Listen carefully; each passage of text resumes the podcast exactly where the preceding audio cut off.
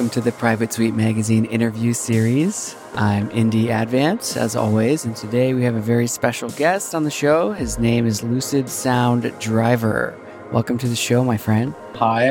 Uh, Hi. sorry, sorry if I laughed on that first bit. Uh, I'll cut it out. okay. I heard it. I didn't know what it was. No, maybe I'll leave it in. I, I don't We'll- know why. we'll I, see. I was I was We'll see. expecting it, and it was just so theatrically done. Like it. Yeah. Thanks we're talking on normal. It's like, hello, hello. yeah, I should do. I should get paid for this. Man, you don't get paid for this. Um, no, man. If it makes On you feel better, stre- I hardly get paid for what I do either. So. Yeah. no, I buy I buy his shit. On, the, on the live stream, we on the Twitch, we do that now. We're playing games and stuff. Check it out. It's it's kind of funny. Um, it's- uh, we're playing Brawlhalla. Have you ever played that? I have not. Uh, Brawl. No, it's hold, hold. Brawlhalla. Yeah, it's kind of like it's Is like, that Super is that like a Viking based thing? Because it sounds like Valhalla. Is it something like in relation to that, or It's- it's like fighting games, sort of. Like it's like Smash, and it's free, and you should go play it. It's on. You can get it on Steam and just join people and play them. It's it's all kinds of characters and stuff. It's pretty cool. Rayman is in there. I only I Uh, only play games I have to waste my money on. Right? Yeah. Oh yeah. there, there you And go. on- especially, And they one of the have guy- some DLC fucking loot boxes, or else I'm not even about to. Well, luckily you can buy the characters. Oh, but there's there's free ones too. But so we were uh, playing, and then one of the guys from the magazine he started like announcing what was happening in the game, like who was fighting who and who was hitting who, and it was fucking it was so hilarious. And then he was like, "Yo, Indy, do it," and I was like. I, I was so funny. Like I ended up doing it, but uh, I was laughing so much. I don't even know what I said. It was like just announcer stuff. I can't even think of it right now. I'll have to. I'll have to um, get our friend that was Rose Rosette for anybody that knows him that listens to the show. Um, yeah, we're doing a lot of live streams, so check it out. Anyway, back to you, my friend. How are you? How's everything in your life going? Good. I'm just feeling. Yo, so have you been playing Death Stranding at all? Oh, I didn't know it came out. Are you? Oh fuck, mate. I don't have a PS4. Is, is it on PC? Uh, it will be coming to PC. I think it's gonna be like. Um, I want to say. I want to say it's only a couple months. I could be totally off base, but I think it's only a couple months if I'm not mistaken. It's All gonna be right, cool, Dude, sweet. So I'll say this about the Don't game. spoil it. No, no, I'm not gonna spoil I shit. hate spoilers. no, no, no, no, no, no, no. Like, I'm not gonna spoil anything story wise. Uh, what I was gonna say is there's a lot of weird debate going on with the game right now. You know, you hear a lot of people because it's a weird game, man, and the reviews are either like. This is an art piece. This is the epitome of art creation and using video Oh, games as a medium. And then you have the side that's like, this is boring. It's piss. Like, and so like, and I can't really be too hard on either side because I mean, personally, I think it's amazing game. And but this is coming from someone who's more into artsy games. Like I fucking spent four hundred and twenty dollars on a copy of LSD Dream Emulator. Oh, that's a great game. The guy, the the guy who created the magazine, Matt. That's his like his favorite game. Oh yeah, dude. I had to buy the game. Like it's funny because when people know what I paid for that game, I think that's the first time I've ever actually publicly said how much I paid for it. But uh, That's a lot for PS1 copy, right? Yeah, and I Yeah, mean it's got the right. Obi strip. It's got the original postcard with it. Um, Nice. but Have you played the the other games by that guy? I forget what they're. Oh fuck! They're I'm trying to think. Um. Oh fuck me. Yeah, there's a couple. Uh. Uh. I can't think, man. This is so dumb too, because I I'm really into a song though, and I can't think of these games. And they're I mean they're they're just as weird, but they're like PC ports. Okay. If, if your friends into weird uh, PS1 games, man, tell them to check out this game called Germs, Neurowacha something. But just tell them to just tell them to look up Germs PS1. and Okay, it's I will. fucking one thing that's nuts about it, dude. It's a true open world game. Uh, and it, it actually introduced a lot of characteristics that wouldn't come into games for fucking years. Like for instance, Grand Theft Auto, man, how you could drive in a car and how you can pan your vision to the left or right of the vehicle while you're driving. Right. This game was doing that shit back in like fucking 90 what is it? Like 95 or 96? Yeah, 90 yeah. Well, I'm tr- well, I'm talking about the Germs game. Uh Yeah, But yeah.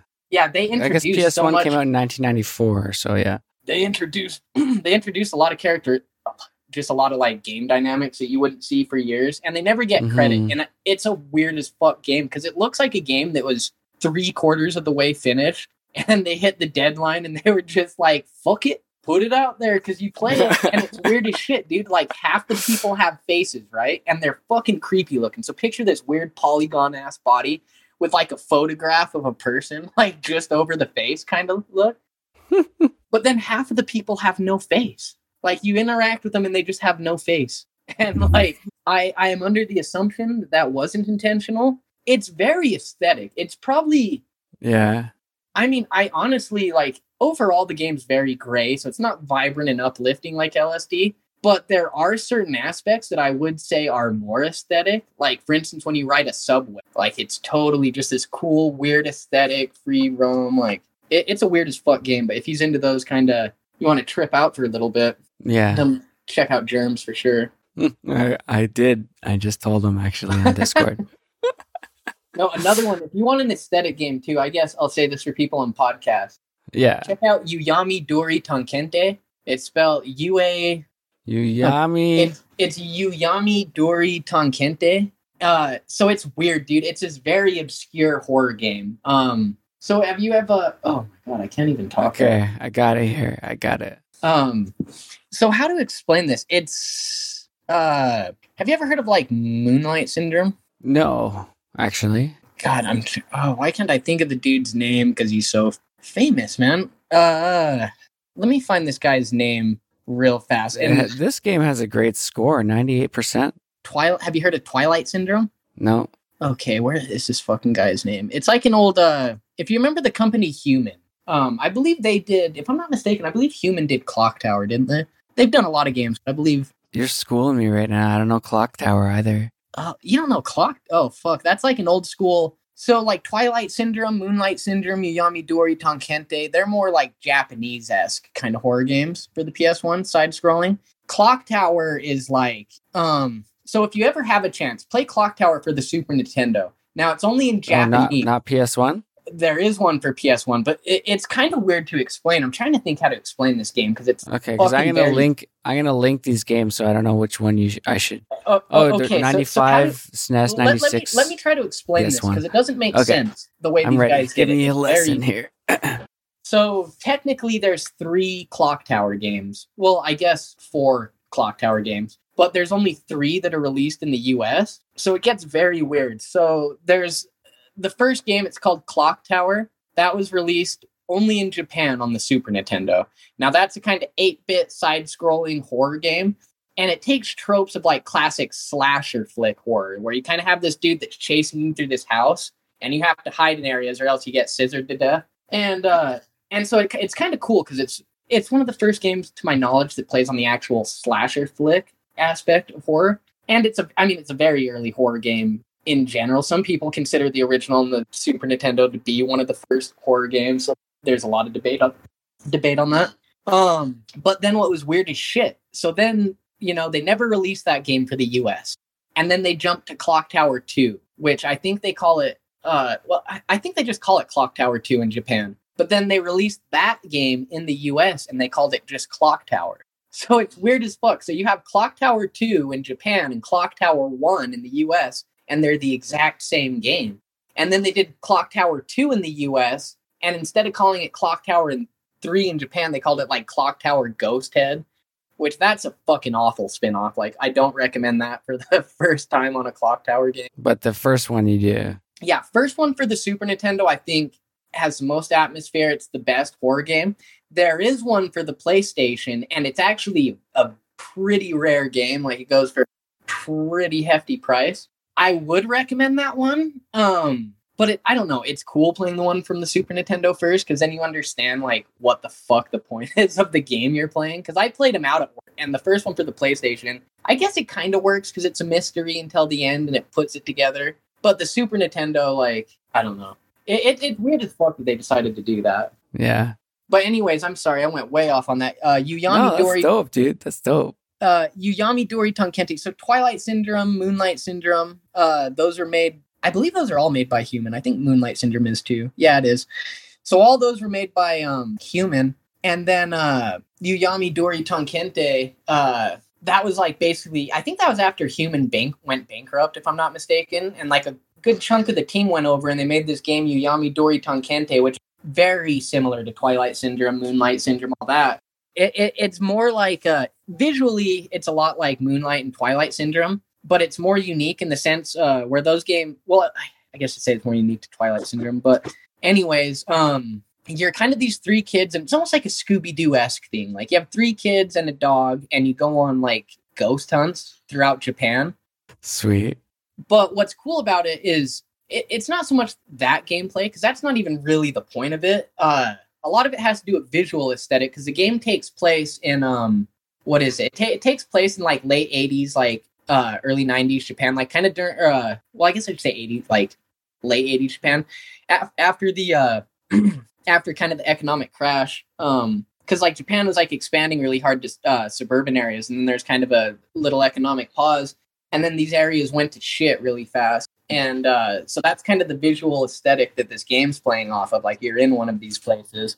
But what's cool about the game, and uh, like back in the day, it sold poorly. Like it's a horrible game. No one was liking it, and now it's considered a bit of a masterpiece by Japan standards because people say like there's no other game to better represent that genre time visually in Japan than that game.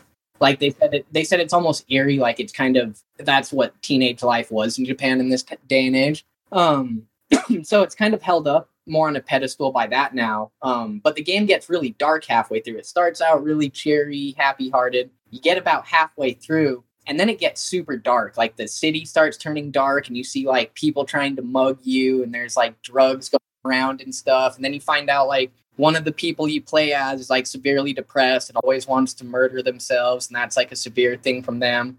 Another person you've been playing with like likes to dogs and like weird shit. Like it goes like on a total like from oh this is kind of cheery to like this is dark as fuck, and it's like instant.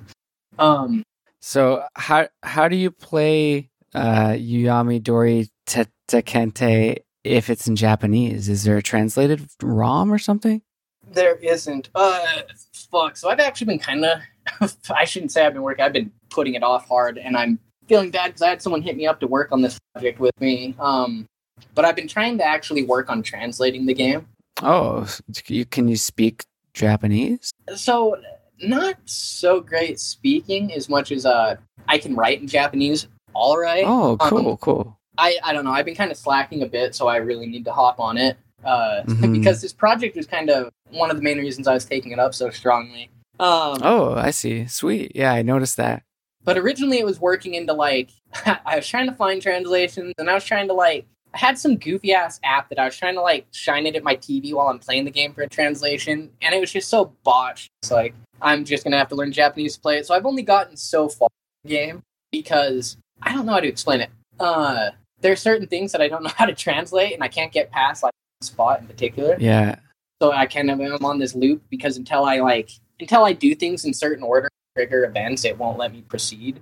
Or I shouldn't say won't let me proceed, but I'm gonna. I have like I'm trying to think how much it is. It's like a month or a couple months like worth of days in this game to play. And it's like if I don't solve the shit by then, it's just fucked up. So it's like it's kind of been pointless for a while to play it until I can finish this translation. Um, but I am working at somewhat of a translation, uh, and I'm uh, what's the it's like romhacking.net and i've been talking with some people that uh, might try to help me actually hack the text into the game that's I'm, I'm looking at your post on romhacking.net. oh hey that book. So very crazy that book right there. If you see the book. The pictures are gone. oh the pictures are gone. That's sad. So i'm going to tell you something crazy dude. So yuyami dori tonkente that game's pretty rare. I bought a game i bought a copy in like pretty much mint condition, like unwrapped, but I'd say mint condition. I mean, fucking not a ding on it. Like, it doesn't even look like a grease fingerprint has touched the inside uh, map. But I bought a copy. I think it was like 250 bucks, something like that. Um, but I found the book for it. so this is totally nuts. I found a complete guide to the book. So you know how like any old PS1 game you can buy the booklet that it's like these are where all the treasures are. This is how you get this ending. Turn you know, it gives you the walkthrough. The full thing. Yeah, yeah. This book uh is the walkthrough for that video game. What's crazy about it though, this book is virtually non-existent. Like to my knowledge, I'm the only person that has this fucking book on the internet. It's very weird. So how Wow, holy fuck. I found it on eBay. It was a random fucking eBay listing, and it was like hundred bucks for the book. And I was like, oh, I can't do that. It's like, man, that book's rare. You know, like I have a feeling that's rare. And I ended up. What's funny is I bought the book before I bought the game, and I ended up owning this book for a while. But what was weird is I, dude, I have researched all over the internet in English for the book, and I can't find any mention of the book. I can't find any visual image of the book except there's I found three pictures online that exist of this guidebook and they're literally the three pictures that were put online by the person that sold it to me. and so like I even started searching for it.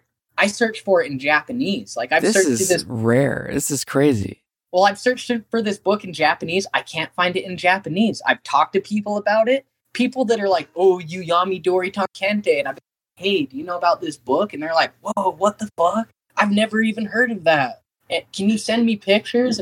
And it and it's total trip. And like, I have it here. It's sealed in. Uh, well, I shouldn't say it's sealed, but sealable plastic bag here, and it looks like it's never even been touched. Wow. but yeah so what i've been doing is that's why i'm actually t- tried to take up the translation gig because once i realized how i was like fuck like this has every line of text in the entire game and it's like this has everything. And it's like there's no need to hack it. It's like like everything's here and it's like even hidden shit like we'll have all the text and tell you how to do it whatever. And so what i'm gonna do is uh translate the book and then move that over to translations for the game and then try to create some organized list to figure out a hack for. Crazy, man. This is insane. This is so, the coolest thing I've heard in a while. Like that's that's awesome. Yeah, I- keep it keep it up. Get it done, man. Like that's I need to. I, I've been So- dicking off really hard. So many people would be able to play this game finally. Scan the book. Man, how much dude, this is crazy. It might be worth a lot someday. Yeah, I don't know. I got it. Uh, I don't know. I was in a huge like. I need all the Japanese PS1 games I can get, Yeah. and I was collecting all these rare ones. So I got like a, a pretty much mint condition of Mizzurna Falls, um, LSD Dream Emulator. Got you know the Yami Dori Tonkente, uh, and then I started going through just games I wanted. I got like every Tekken for the PS1 in Japan. I have two copies of Silent Hill in Japan because my dog pissed on one. And then Shit. I was so mad. Like, I don't know why I had set the game on the ground next to my PS1 and I come home and it's just soaked in piss. And I was like, oh my God. And I pull it out and the booklet's soaked in urine. oh no. And I'm sitting here and it's like, oh my God. Like, and I'm trying not to freak out, you know? And it's just like, fuck. Because I just bought it. It's not even like a week old at this point and it's fucking pissed on. Ah, I had to buy another one, but dude, I got into some weird PS1 stuff. Like I've been really into the retro gaming. I got a. have you heard of a Sayo? no. So it's a device for PlayStations. It'll only work for consoles Failing up to today. this. It'll only work for uh, consoles up to the uh fuck what is it? The 7500 or the yeah, I think it's 7500. Um so any PS1 that has like the pa- uh the parallel port in the back. So like a parallel port, all the old PlayStations used to have what's called a parallel port on the back, which Yeah. like PlayStation advertised it as like, yo, we're gonna have all this cool fucking shit you can plug into your PlayStation, and it does all this stuff. And what's funny is PlayStation never made one fucking thing for this device. Like they never made one thing for the parallel port unit, but all these other companies did. So like Game Shark, Okay. like Yeah. Game Shark used to have a you used to get a Game Shark that you plug into the parallel port into the back, and that's how you used to hack all the PS1 games. nice. Um, or they have like I have a I bought I have a lot of weird retro stuff. Uh, do you know what a VCD is? yes, actually, like the a video CD. Yeah. Yeah. So so I have an attachment. It's a VCD. Super video CD. It's a it well it's a VCD attachment for a PlayStation. So what nice. you do is so you, you plug play this. movies. Yeah, you plug this attachment into the parallel port, and then it Sick, lets you man. play. Uh, I, I bought a copy of Akira from Singapore uh, On from VCD. VCD so that I could test it out on that. Dude, it's so crazy. I get I get really good deals on is mine the- That sometimes. That is the coolest. You're Dude. you're you're my friend, man. I appreciate this, all of this, like Well, so much. The It's coolest so like ever. this this VCD. I don't even know how I got this deal. This dude had the VCD on eBay, and it still had the whatever, like the Obi strip with it, and it was fucking eight bucks or something. And I was like, oh, That's that's, a a, great deal. I bought it, and then fuck, I looked it up later, and it's like someone selling it for like sixty something bucks, and I was like, what the fuck? And I was like, That's crazy because isn't that just someone burning it like a VCD? I made a No. billion of those. no, there's So there. is it So VC, well, professional? how to explain it? Kind of a gray area. There are professional VC, like VCDs. Oh, I, I did not know that. so VCDs were what predated DVDs. So VCDs were like, yo, this is Mhm. hip. This is a fucking video on a CD, dog. And then DVDs came out fucking right after. So VCDs went right out the window because it's like, who gives a shit about this? You know, It- it's kind of like think think about like the mini disc player. You know, like mini disc players were going to be revolutionary. It's like, oh fuck yeah, and then the iPod drops, and it's like fucking physical format Mhm. and that shit died as soon as it dropped. And it's kind of same with VCD. Um, you can actually find U.S. movies that are professionally made VCD. Uh, but the thing is, VCDs were are I think they're still used if I'm not mistaken. I think Singapore still fucks with VCDs. I think they they're probably on DVDs now. I would have to imagine, but VCDs were really big in Asia for uh for these countries that couldn't afford DVDs or DVD players and shit. They could fucking do VCDs. So you have all these companies in Singapore that make VCDs, and like whether they're official, it's kind of a gray area because I mean it's a professional company and they're sold professionally. But did they actually contact you know original creators to get permissions Yeah, or what interesting. press that? because there's there's a lot of like uh, street market vendor vendors for selling DVDs and probably VCDs as well, right? Well, I mean, the thing is that like there's it, it's professional companies. Like it's not even so much like oh, like you know, like the homie on the at the park out in New York back when like people you I, I don't know if you ever owned any of those, but I have a couple DVDs that were bought from like a homeboy that recorded them inside the movie theater. You oh, know, Oh, it's yeah. not. Well, I it- just it's not like that those. sort of thing where it's like some dude on the you know street Cams. selling them. Like this is like an actual company that they have their name like registered on the product, and it's like all professionally registered. and It's shrink wrapped. And I think the difference is, is because when you go to some of those countries, they don't really have the same costs. They don't. It's like you know, you can be a professional company and make what would be technically bootleg stuff, while you know it's not. I- don't know. Do you get what I mean? It's just that kind of weird. Yeah, yeah, for sure. Where it's like it's official by Singapore standard, but it, Yeah. yeah. Crazy. Well, this has been a, quite an interesting intro to the show.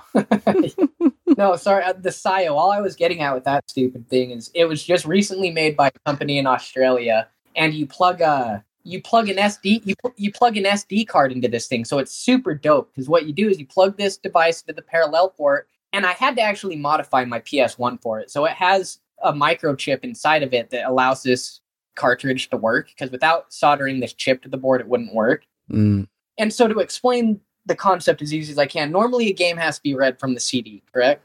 Like you put the CD CD drive, that's where it reads it. When I plug in this SIO device and I turn it on and it works with that microchip that's soldered inside of my PlayStation, what it does is it shuts off the CD drive altogether.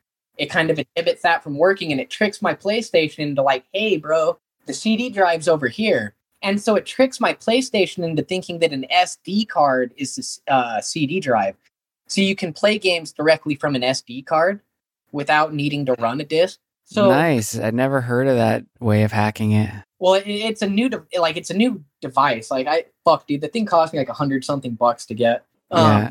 But it, it's meant to be a development kit because there's still people that are making games for PlayStation, and there's still people that are hacking games for PlayStation. hmm So what this allows you to do is you can load the game immediately to the SD card, pop it in, see if it works, and test it from there. But then it kind of works. Uh, if you're familiar with PlayStations, like the first model for PlayStation is complete fucking garbage. Like the 1000 and the 1001 are just complete shit. but the thing that's cool about them is they're the only PlayStations that have an RCA port directly in the back of it. Because every other one you need to plug in a cord that has the RCA ports Okay, like an or the adapter. RCA outlets. On the original, on the very first models for the PlayStation, US and Japan, they have like the straight red, white, and yellow directly on back of the PlayStation. And a lot of people claim that it's a great CD player, and that's where you hear the audio file PlayStation is it comes directly from the SCPH 1000 and the SCPH 1001. Um, Dude, RCA, that's crazy. well, the reason would it- that- the usually reason- it's composite, right? Huh? Yeah. it- Well, what's cool is the first one has a composite and RCA, so it, literally has both. It has both of them on it. But the reason it sucks is like, uh, I'll show you a picture of it after this interview. But the the laser is in a different location on the first model of the PlayStation than it is on every, every other model. So, like, really? Shit. Most, most PlayStation models you see, they put the laser on the opposite end of the power supply, right? And and it's metal tracked. It's the first model is where they fucked up and they were like, "What did we do?" These idiots put the laser directly next to the power source. So like right where all the heat's being developed inside of the PlayStation. They're like, "You know, this is a perfect spot for us to put the laser." And not only that, so like every other model after this, to my knowledge, has uh, steel tracks on it. So it's like metal tracks that the laser moves back and forth on, right? hmm The first model had plastic tracks. So they have plastic tracks for the laser directly next to the heat source. So what would happen is people would play these games for a while and it would melt the tracks that the laser's on and they would start to sink down a little bit. So then once it sinks down, the laser can't read the disk, and people would put their game in and it says disk read error. And so what's funny is there's actually an old school hack for the first models of PlayStation. What you do is you put your game in, you turn it on, and you flip it upside down, and it'll work. Because what it does is at that point where the track is like hanging down into the console, it basically falls back into place when you turn it upside down, and it'll read the disk fine at that point Yeah. but because of that, it's just considered shit if you're trying to run discs. Um, but I wanted to own the very first model, so I got the very first model. And what's cool with the Sio is I can play games on it, and it never fucking uses the disk drive. So I'm not wearing out the track on it. I'm not like taking a dump on that. yeah. But So how many. PS1s do you have? How many? Uh, right now, Sure. Or have you had? So I have two right now. I have a 7500, which that's considered like that. That's the most updated model that had the parallel on it still. Like after that, that's when they removed it. And then I have the 1000, which is the first model, and that has the SIO on. Um, fuck, dude. I had four or five PlayStations. I think I had four PlayStations a little bit ago. Oh, my girlfriend wasn't liking it because I had uh I had like four PlayStations all over the. I mean, the front room's kind of my room. Like it's got all my printers and vinyl players and tape players and karaoke cassette players and demagnetizers and shit. So it, it's already spacious with almost all like my junk. And then on top of that, I have like four PlayStations that are over in the corner all over the place. Then my modded Xbox. My girlfriend was like, "Yo, can we like do a little bit of something about this? Because this is like making me uncomfortable." And so I threw out two of the PlayStations. Uh, oh damn. yeah, well, if it makes you feel any better, um, they were both kind of shit. Uh, Okay. One had a one had a dude. I don't even know how I got. I ordered this fucking console from Japan, and it worked fine. Everything was great, dude. I took the shit apart, and it was actually kind of cool because whoever owned this, it had to have been like a four year old kid from Japan. Because this fucking thing, the motherboard was like fried on it, but somehow it worked. Like I have no idea how this was because anytime a fucking motherboard has burn marks on it, like you know, it's not good news. And the only reason I knew this is I had taken apart the PlayStation it out. I get all the dust out and clean it and refurbish it a bit. And I noticed I noticed scorch marks on the bottom of like the steel plate that they have uh that they have like on the bottom of the PlayStation, like between the bottom of the board and the plastic, kind of like the shock board. I noticed scorches across it. And I'm like, what the fuck happened here? And I take it apart, and dude, there's scorch marks all on the inside of this PlayStation. But somehow it works fucking perfectly. Like it works fine. And I just laugh because I just picture like some four year old kid that's got his fucking grape juice next to the PlayStation, you know. Fucking mom's like, hey, you need to stop. Ooh, kicks it, you know, or there's some like jolt and that drink spills, and it was just a and just a jump, you know, and oh fuck, and unplug the PlayStation, and that was probably the only time it saw light until later. Excuse me. All right. Okay. Let's let's get into the regular stuff now. that was so interesting, though. Thanks for the super cool intro. Oh fuck, man. I sorry, yeah, I tend to dork out really hard on stuff. Once I start getting love into it, it. like I fuck, let it. me tell you the whole history of this, my college thesis. so you're living in Utah? Yeah, How's Utah treating you? Utah sucks. Oh yeah, yeah. I've heard. I've heard that. I mean, I'll say this, like, it's gotten a lot cooler. Like, as far as like politically, it's gotten a lot cooler. Like, it's still run by the Mormons, which is whack. But Oh shit! I didn't know that. well, I I should say this: they're not technically run by the Mormons, but they're run by the Mormons. And you know, it kind of turns into this whole issue where there's supposed to be separation of church and state, and the LDS Church is very abusive of that law. Like, they like to really stretch it to And and you know, they try to sit there and like, oh, we don't uh we don't influence you know political decision, and it's like bullshit, you know, because they they I I don't know, they're very uh they kind of tell the congregation what you need to believe. And then when political leaders, you know, are in that congregation, they're like, "Look, you need to do this." And then they do have pulling it anyways. Like we passed, uh, we passed medical marijuana here, right?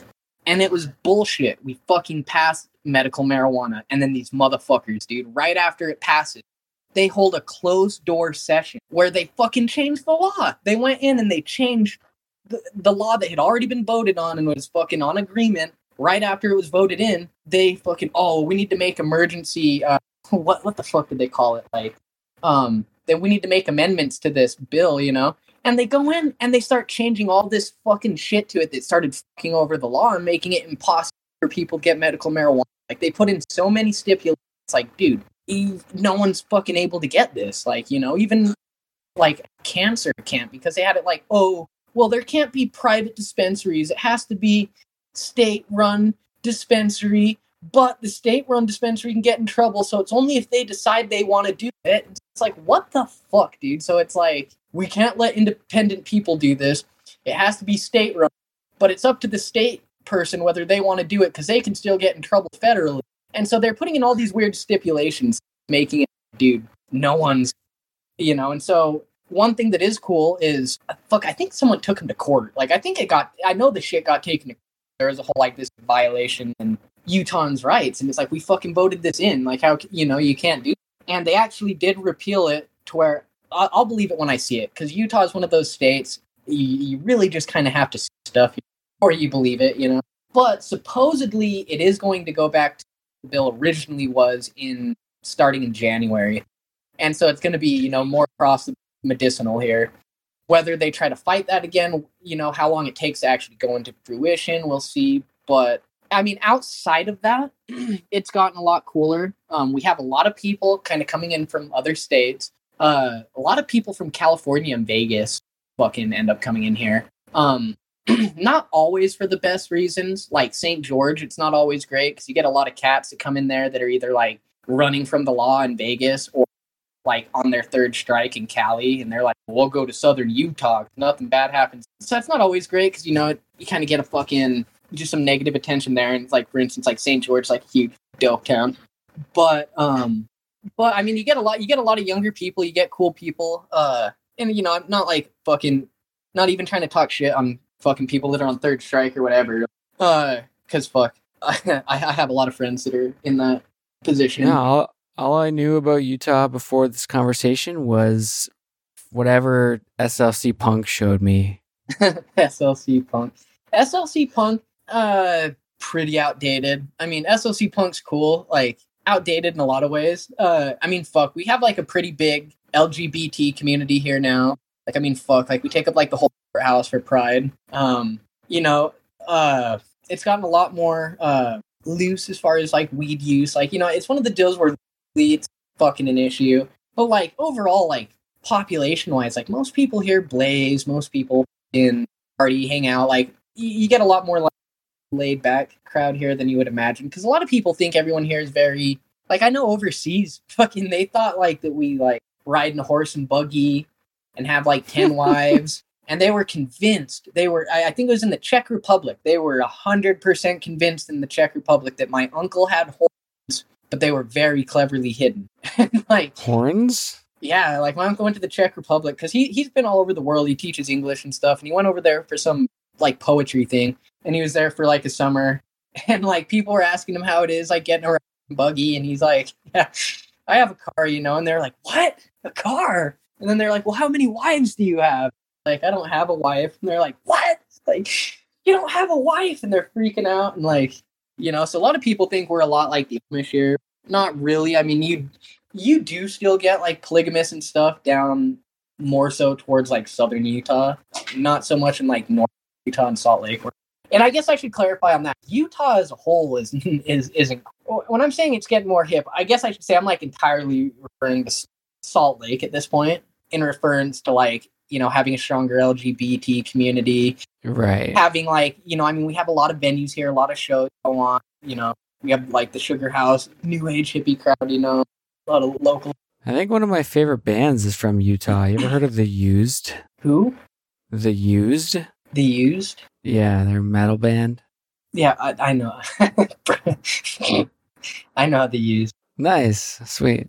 No, Cool. uh, I I don't know if they're from Utah. Actually, I'm not 100. percent I know I know the Killers. I think Bert I think Bert might be. I don't know. I know the Killers are from Utah. If you remember that old. Yeah.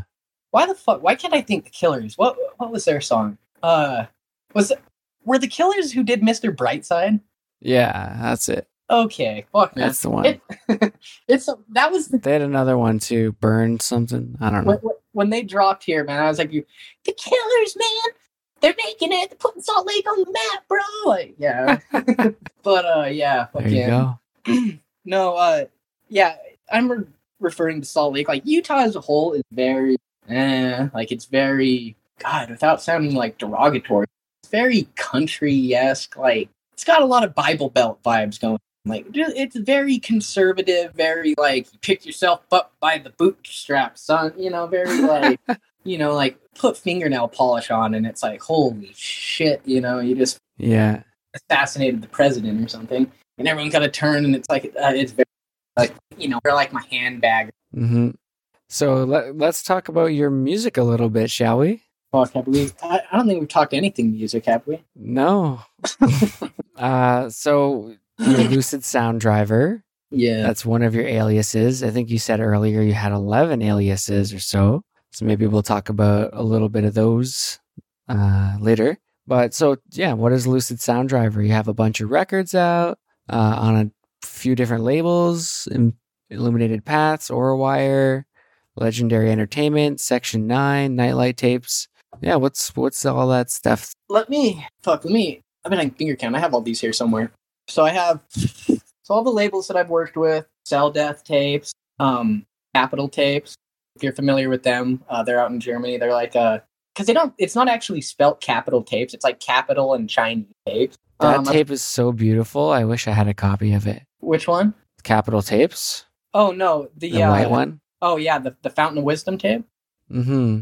Oh, I'm I'm I'm surprised you knew that. Like I was 100 percent like that's why I had to ask because like I don't know. It's weird when it's weird when anyone knows my work.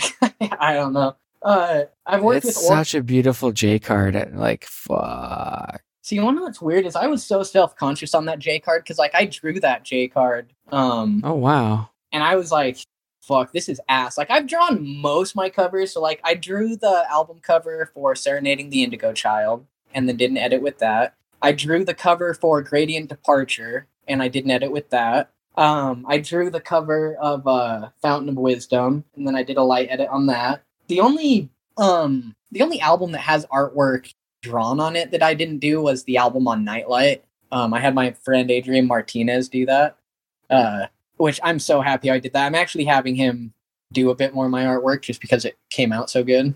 Um, but yeah, as far as all the label, so as far as Lucid Sound Driver, uh, so I'm only going to mention, I'm not going to mention labels that I've worked with because fuck, that'll just be too long. But I'll mention like labels that I've done an album on. Yeah, sure. And let's talk about the albums too, and like why why you make music, all that sort of stuff. So I so I've worked with Illuminated Path, Legendary Entertainment, Cell Death Tapes, Capital Tapes, Aura Wire, uh, Nightlight Tapes. I've worked with um, No Problema Tapes. I've worked with uh, Section Nine Tapes. I've worked with Faint Recordings. Um, done album as far as these. Oh, duh, Aura Wire. Fuck, what a dumb thing.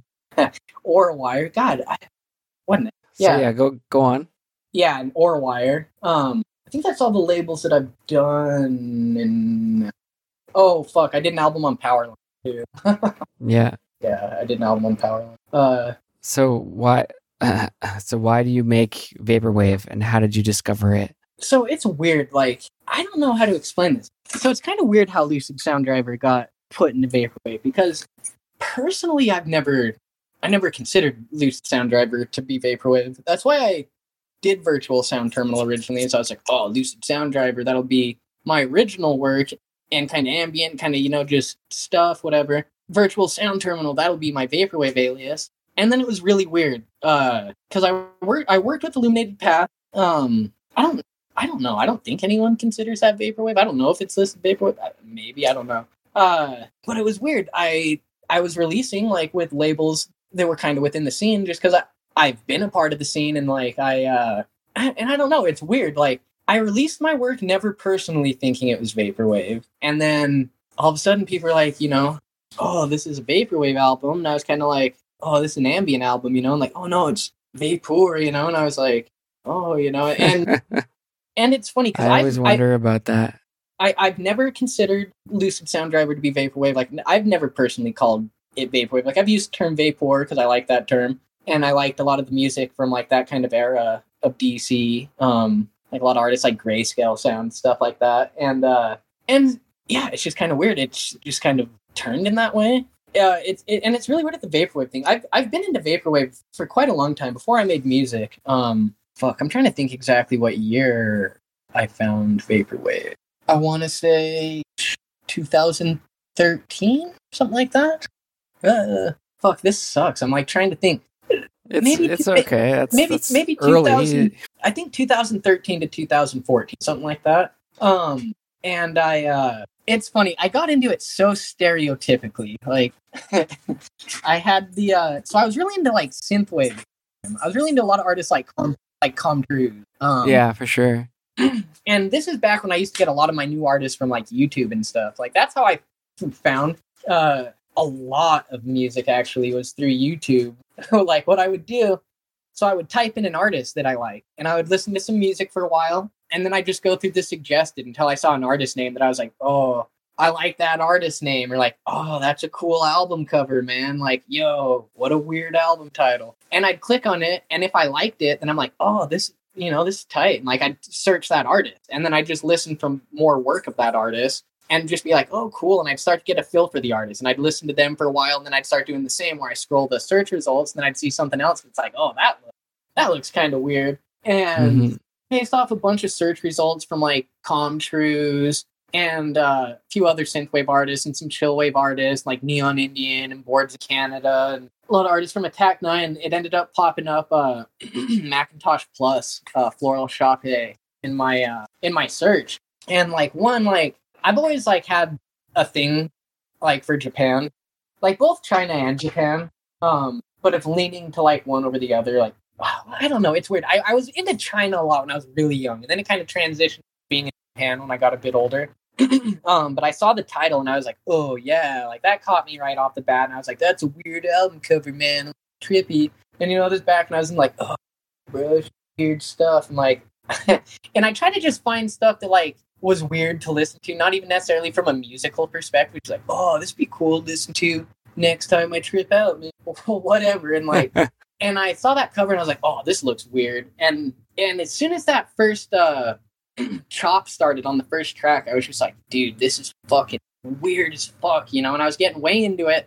And it's funny because I didn't actually know Macintosh Plus wasn't Japanese for the longest time. Because this is like, you know, before Vaporwave was really as big as it was, and there's a huge community.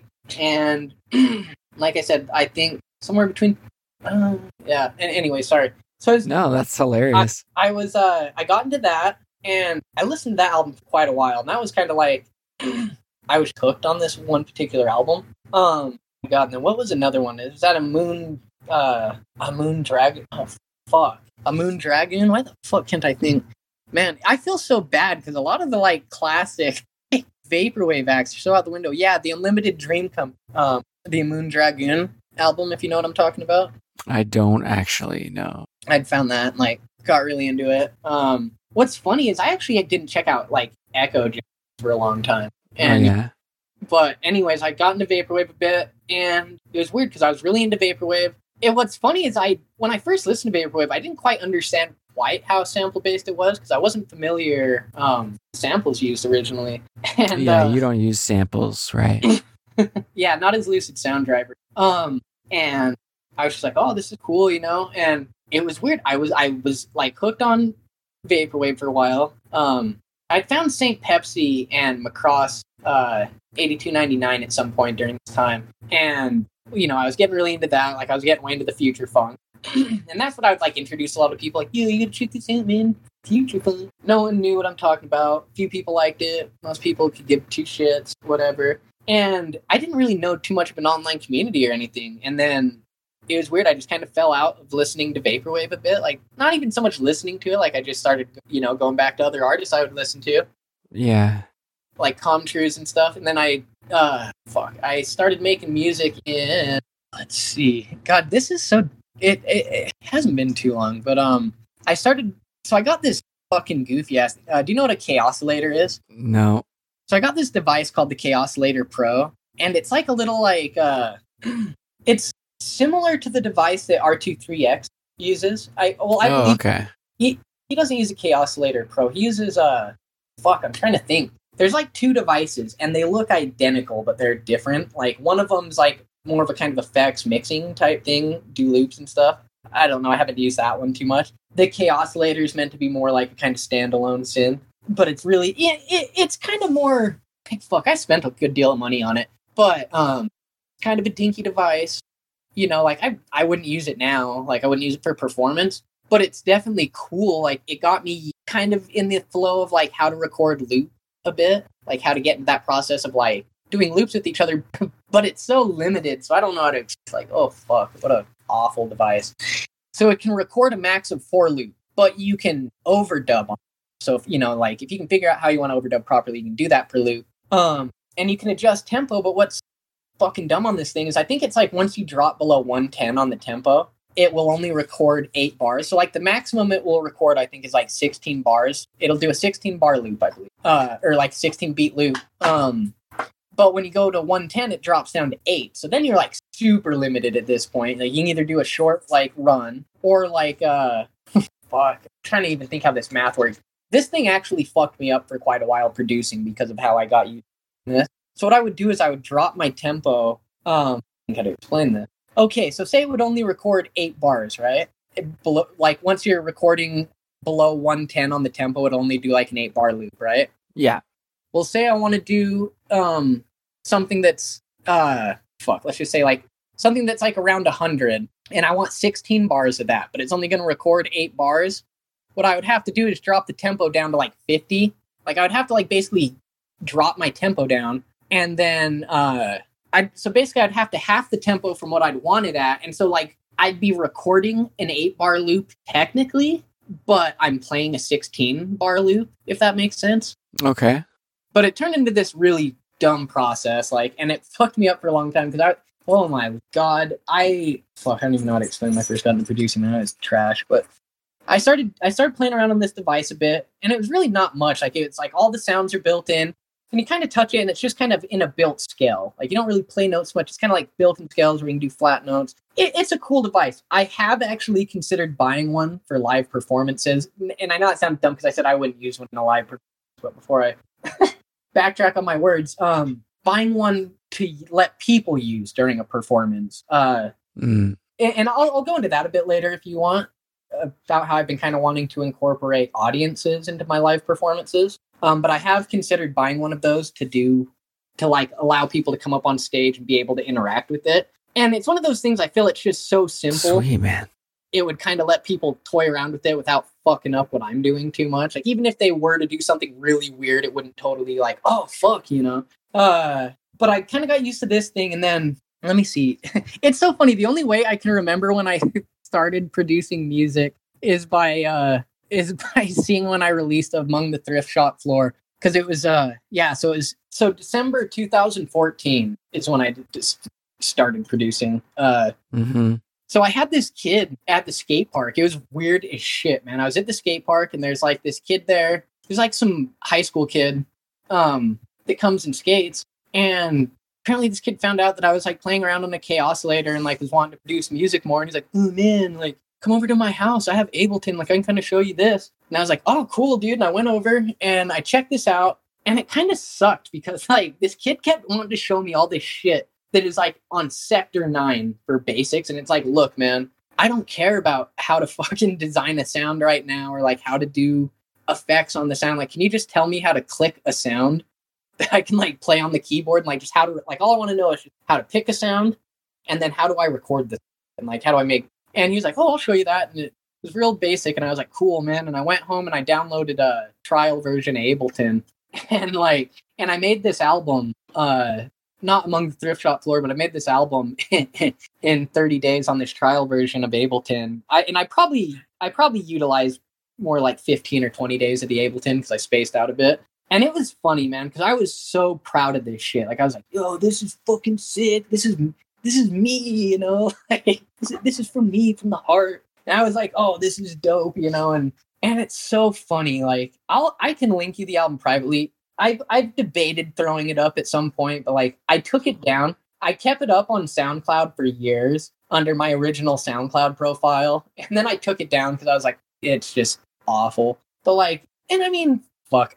I guess for like it for what it was, being like you know done on a 30 day trial version, having never used the Dodge, it's like, all right, let's see how this goes. It's cool, but it's just funny when I listen to it now because I was like, oh, this is dope, and I hear it now, and it's like, this is fucking haggard and it's like the sounds are like cheapy plastic sounding like it's very one dimensional and it's like it's so generic like it it's funny like and what's weird about it is if you did hear them i mean it does still sound like my music like you would still hear lucid sound driver in it but you would hear a lucid sound driver that's like all right like here i am like what do i do and just kind of fucking off Yeah.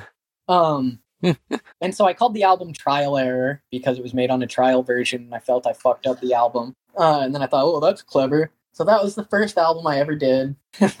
and uh, and then after that, you know, I was like, oh, Ableton, I'm going to start making music more. And I was really getting into Casino versus Japan's. Um, it's a self-titled album, just Casino versus Japan. And the CD is kind of hard to come by. I think I paid like 50 bucks for the CD a long time ago because it's like think there's only a hundred of them released, and it's like this dude's first album from like '99 or some shit or '98. Uh, and uh, what's funny, I actually like this was kind of the album that got me into ambient because I used to when I first heard this dude's album, it's self-titled, like I just couldn't fucking stand it because I used to listen to his upbeat kind of like Tropicana. It's got a beat, but it's kind of trippy, but it's kind of in a sense now like kind of ethereal ambient, you know. But when I just hear ambient stuff, I was like, fuck, I want a beat, I want something to happen and I'd gotten into it, uh, his self-titled album, because I was so into every one of his other albums that I was like, fuck, I just have to sit through it. Like, just say I did, and like maybe I'm missing something, you know? And I sat through it, and it's like a hour long out or like an hour and a half album, and and it's like very kind of drony, and then has some ambient guitar stringing coming into it. And then I sat through it, and it kind of hit me, and I was like, wow, like this is actually very nice, you know? And it wasn't like I don't know. Is it that point that I stopped listening to ambient music so much as music. Uh, because I've always liked ambient stuff. Like I've always liked movie scores and all that, but I've never like, oh, I want to jam out. Let me put on a movie score.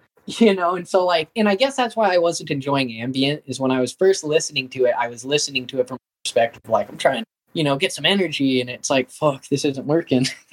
but once I kind of changed my perspective on listening to it, I was really getting into it and I wanted to kind of make an ambient album. And I was working something and I wonder if it still exists, man. Fuck, I think it might. But it, that was actually going to be part of Among the Thrift Shop Floor. And the whole thing was going to actually be really different. It was going to be a dark ambient album. And I still have the album cover uh, that's going to be used eventually. like, it's one of the coolest album covers I've ever had done. My photographer uh, that I have, he was taking pictures of me with my little toy keyboard by this fucking by this door. And this was when I was first like, like kind of getting a photographer using him as my photographer. And so I was like, I need album shots. I don't know how to do this. And he's like, I'll do it for you, bro. And I was like, oh fuck yeah, because he films like a lot of skate videos. And that's how I know him is from the skate park. Uh, And so he was doing some shots for me, and he just laughed because I was always moving. So we have all these fucked up pictures where he's like, "Bro, you just need to sit still for a second. and like I'd always just turn my head. I don't know why. Like, and I've gotten a lot better at it now. Like, because now he says I'm like one of his favorite, you know, people to shoot because he can like sit there and like position my body, and I won't like move an inch because I just I understand it now. But before it was just kind of like, was that good? And I turned my head right when he's taking the shot. And dude, this shot is so fucking badass. He took a picture of me turning my head, right? But it has my face in two different places at the same time on this shot. So why it looks really freaky is like you see my body just completely still. But then my face turns and it looks like a demon skull. Like it's like so right in between where my face is looking at the keyboard and where my face is turning to the camera, it's like it's split in half and it creates like what looks like a bone structure for like a missing nose in between it. And it's weird. It's like because you you're only seeing one eye on my face. So I guess I should have explained that. It's like a side a, a side shot, and so it's it's really weird. It looks like a it looks like I'm a demon in the picture. It's probably like the gnarliest picture I've ever had someone take of me. But it was completely by accident. And, you know, it's kind of one of those shots he was like, oh, fuck, that was badass, bro. Like, you know, and that was going to be the Among the Thrift Shop floor album cover and scrapped it. One thing I want to say about that record is I think it's really cool that you uh, put bonus tracks on the t- cassette, but you also put bonus tracks on the. Yeah. Oh, so that I'll explain that concept. I'm glad you actually like that concept, dude. It's so I'll say this, it, it's really weird talking about this album because like I fucking hate this album so bad. Like I don't know how to explain it. Like, it, and I hate talking about my work like that. And it's and then it makes me feel bad too because it's not even trying to diss. Like when someone's like, "I like something," that's trash. I'm not even trying to trash someone's opinion. I think it's just that. I mean, realistically, I hate almost everything I've released. I'm gonna be real about it. Like I am so self depreciating on my work. Like, but this album, like, so I'd only been producing for a few months at this point. Like, I think that fuck, man, I'm trying to think when the album actually finished. The album finished in March or April. So I, I'd only been producing for a few months, and I hadn't mastered. I hadn't mastered Ableton sound design and doing that. But then I was like, oh, well, how do I play with audio files? And so this album, actually, the whole reason it sounds weird is the whole intention is like I'm not going to use synths in Ableton. Like I just want to use audio recordings. Like I just want to make an ambient album with just audio recordings. And so I went to the DI, which is the Mormon thrift shop. Uh, have you ever heard of the DI or like Deseret? Or well, I, uh, probably not. You're in Canada. Deseret Industries DI. It's uh fucking the Mormon thrift shop. and I went there and I bought a keyboard, Casio SK2, and I just played it. And like, so what I did, I bought a task recorder. It's like this little handheld recorder. And that's where I get like a lot of the recordings hear in my music come from that because I just carry that in my pocket. And, and, a lot of times I use my phone now, but I used to carry this in my pocket everywhere. And I just record in everything and anything. Which I'll tell you a funny story with that album on a recording I had to get. It was the most creepo fucking thing in the whole world. But um and I used to record with that. And so what I would do is I would set that recorder on like my fucking nightstand and then I'd sit on my bed and I'd just play this little toy piano. And what I would do is I'd get some fucking really dope ass sounds on it. Like I'd record sounds into the sampler, so I just make a sound into the mic and then play it out on the keyboard. And dude, I made the fucking sickest little synth sound. Like I actually want to keep this SK2 and I want to circuit bend it so that I can reuse the sample and then bend that circuit. I don't know if you know what circuit bending is, but uh, um, can you explain it real quick? I think so, sort so of. So circuit bending, uh, I mean, you can do it with big devices, but circuit bending traditionally is like small toys and like toy keyboards. so if I can, so picture like this. God, I'm like I'm doing this hand thing because in Utah we talk with our. That's like a huge Utah. Um, so picture you have a key, uh, a motherboard. Fuck. Okay, picture you have your piano, right? And there, and it's a little toy piano. It's got the batteries plugged in. Then it has that green motherboard, right? Mm-hmm. Or any toy device that makes sound. So, so any noise that comes out of like, a, say, a Furby or a fucking speak and spell or anything like that, it has to travel through every circuit in this motherboard in a specific pattern to make that sound, right? Do you get what okay. I mean? Like, like, yeah, yeah, yeah. Like to say to make this sound, like there's a specific uh, path that that electric current needs to take to make that mm-hmm. sound. And so, Definitely. what circuit bending is is you're taking a wire and you're touching different points on the motherboard while the sound's being produced. And the concept is you're trying to interfere with the electrical current. Um, so say like one sounds kind of like a boo, like it's just a nice clean sound, like boo. And say I interrupt the circuit, and then now it's going to change the the shape of the electric pattern. It's not going to sound the same. So say it goes from boo, and then I touch a circuit, it's going to go like it's gonna it's gonna completely change the sound. And so this is all experiment. Like it's basically disassembling, and you're touching all. And you ha- what you have to do is you have to map and diagraph the motherboard. And so you have like a picture, and this is where it's good. Like you get a lot of hobby wire and different colored wires, so it's not getting mixed up. Because if you see a professional circuit bend thing, it's nuts, dude. It's fucking so weird looking. But what you do is you touch all over this board and say you find a circuit point where when you touch one, say you touch one of the metal solder points on a motherboard, and then you touch another solder point and it starts making a weird ass sound, right? Well, what you do is you pick it up, and if you touch it down and it does the same thing, then you have a, certi- a certified circuit point. And what you do at that point is one of those points you would solder a wire to, and then the other one you would solder a wire to, and then you connect it to like a button. So so I guess when you're testing these out, you have like a connected wire. So what it's doing is when you're interrupting it and you're touching like one piece of the motherboard and then another piece, the electric current ends up traveling through that wire instead. Does that make sense? Right. And so that's and so what you do is you uh, solder two loose end wires that like don't have anything connecting, and you connect both the uh, ends that have like the frayed wire bits. You connect those to like a button. So I guess the best way I could think to even explain how that works, like picture it's almost like a bridge. Like when you press the button one time, the wire's not touching together, so it's not interfi- it's not interfering with the circuit. But then once you press the button, you touch the wire together, and then it's like you're interrupting the electrical current. Yeah. It, it, I know I'm explaining this so poorly. So it could- produces some pretty crazy sounds. That that whole album was like a live recording based thing, recorded on a Tascam recorder that I exported all that uh, audio into Ableton, and then I just layered it up and kind of dinked off with it, and then hmm released it. Um, but yeah, with the digital tracks. So yeah, that's why I was saying like it, I'm actually really flattered that you like brought that up because it's weird me Yeah. talking about this album because I just hate it so much. Like, uh, uh, like I said, I mean, there's a few albums that I really like, uh, but like I don't know why. I think what like bummed me out about that album is it's like all my work that I was releasing after that I feel is so much better than it is like visually nowhere, but then it's like this first album of mine that I'm just not into really anymore. It's like on iTunes, Amazon, and fucking everywhere. And it's like, fuck, this is how people are gonna like remember me. And it's like I'm a registered artist on Google. It's like, you know, you look on Google, type in Lucid Sound Driver on Google, and it's like, ooh, musical artist, which I don't even know how that happens, but whatever. So I'm a registered artist on Google. But then it was like at this point in time, it's like the only album people would see was Among the Thrift Shop Floor. And this was like after Serenading Indigo Child. This was after uh, quite a few albums. And it was like, fuck, man. Like, this isn't how I feel like I sound, you know? I wonder why. it's because Illuminated Paths. It's because uh, it's the same with Subjectivity as Blue. Um, I don't know if they put music through INgrooves or what. It, it's like something like they basically just like promoted my first album to where it's like it got put on digital streaming services and stuff like that. So my first album got promoted well, where the others were a bit more like low, like what's the word I'm trying to think of? Uh, just more kind of independent in-house stuff that weren't focusing on like digital distribution.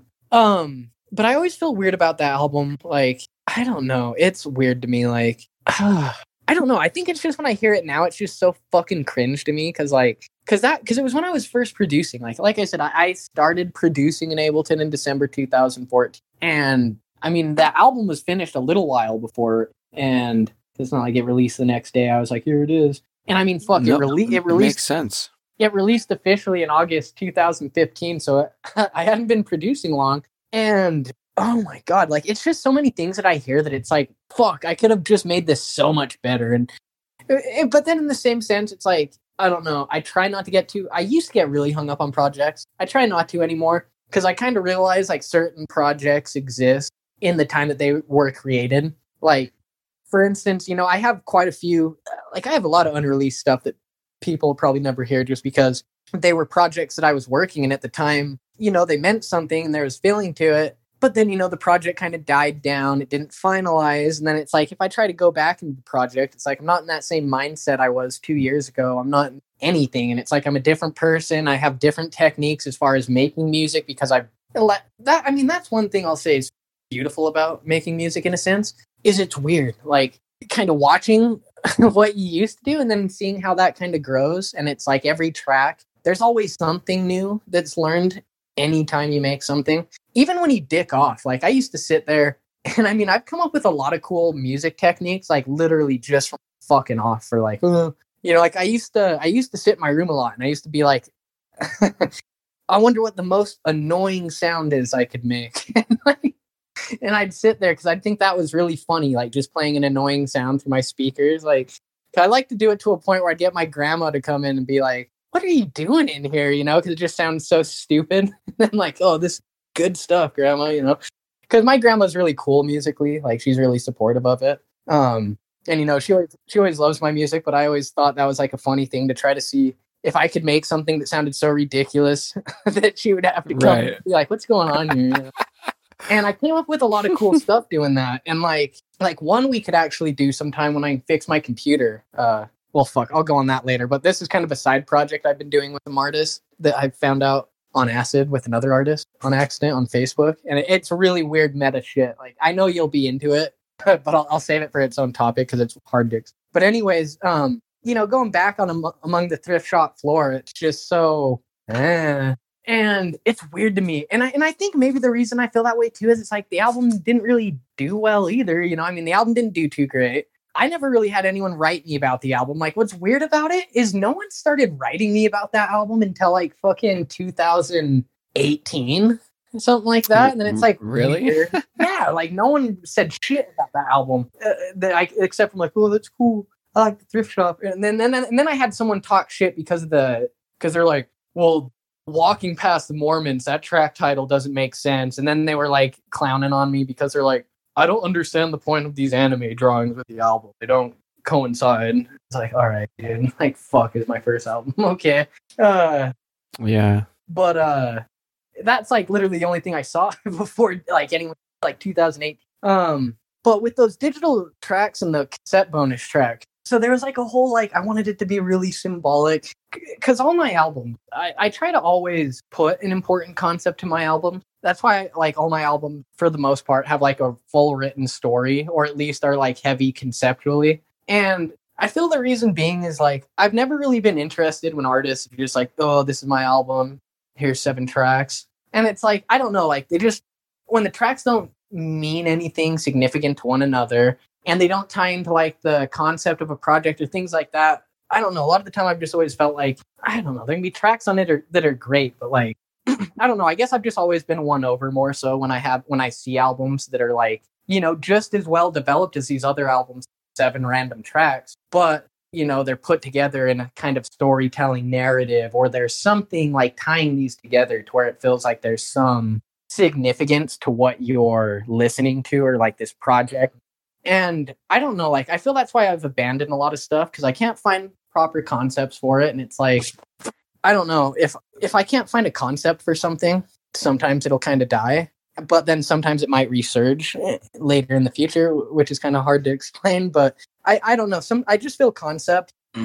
And not even necessarily, you know, it doesn't need to be how I do, where it's like tearing open your third eye, where I wrote like a five page story for a album.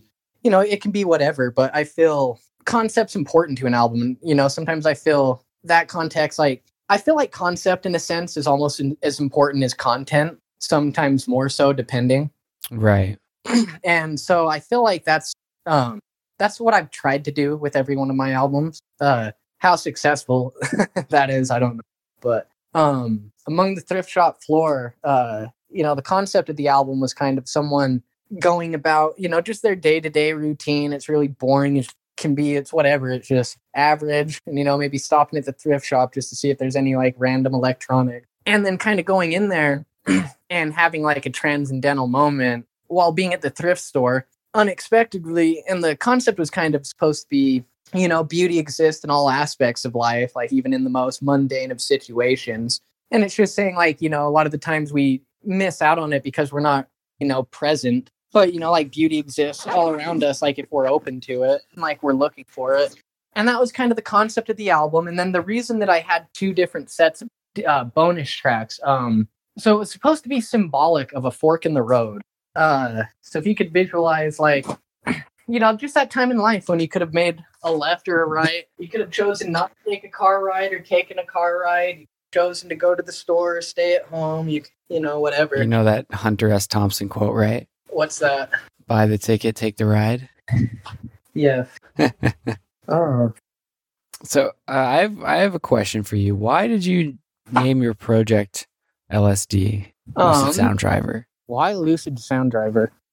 so Lucid Sound Driver is honestly kind of uh, a simplistic name choice. Um, so I mean, obviously, it, it kind of derives from LSD, but I was really into like psychedelics at the time, and not so much like psyched for being high. Like I used to be into that maybe when I was in junior high, but like I hit this phase in like my kind of early, like late teens, early adulthood, where I uh, I was really getting into psychedelics for like spiritual reasoning. Um, and I got really into a lot of like, uh, you know, artists like Aldous Huxley and stuff like this. And, and I, I was just really into it. I don't know, for like kind of a spiritual experience. Um, and that's kind of how I wanted Lucid Sound Driver to be like, from a sound perspective, I wanted it to be, uh, you know, like something somewhat transcendent that could give you an effect that was like otherworldly. And so I had picked that. And then I was like, you know, because to me, like it stood for like kind of more of a spiritual journey type of thing. But then I thought like, oh, we'll be doing you know some music elsewhere, and like I'm sure the young kids will love that. Whatever. Like I just figured like there would be people like even if they weren't into that whole thing that you know you get the ooh LSD, oh check that out. So I was like, yeah, I'll pick.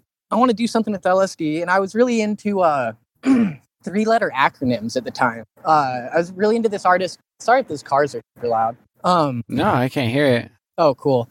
Uh, so I was really into this artist, uh, in particular, Casino versus Japan, and uh, I really liked just the CVJ Casino versus Japan, and I wanted to do something along that. So I was like, oh, LSD three, and it's funny because Lucid Sound Driver is actually the first name that came to mind. Um, I was sitting there and thinking like, whoa, what could that be? And I was like, Lucid, Lucid, and then I was like, oh, I want it to be something, you know, relating to a computer. And then I was like, Sound Driver. And then I was kind of like, oh, well, I don't know if Sound Driver will work because I was thinking kind of like an audio drive. But then I found out like there are some places that call an audio drive a drive. So it's kind of like, all right, like that's usable without being completely like off terminology wise. Um, so I picked Lucid Sound Driver and yeah, it just kind of went from that. And then uh, I had another alias that I did at the same time.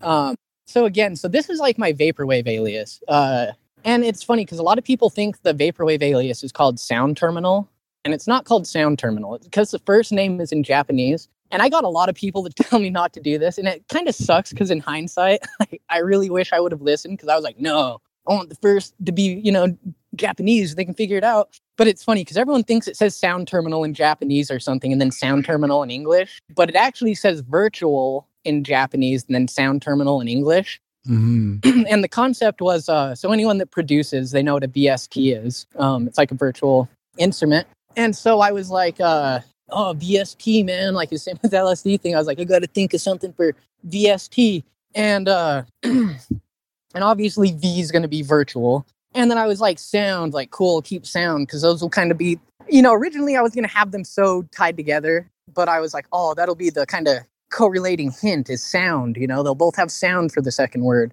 And uh and then i was like all right terminal like yeah that works. And and so virtual sound terminal that became my vaporwave alias. Um my first album i did is virtual sound terminal uh it was actually this album on beer wizard before that flopped and then uh what's interesting actually is the only reason most people know lucid sound driver is probably because of virtual sound terminal as weird as that sounds um so do you know like Mel, uh, the owner of Elemental 95? Not by name.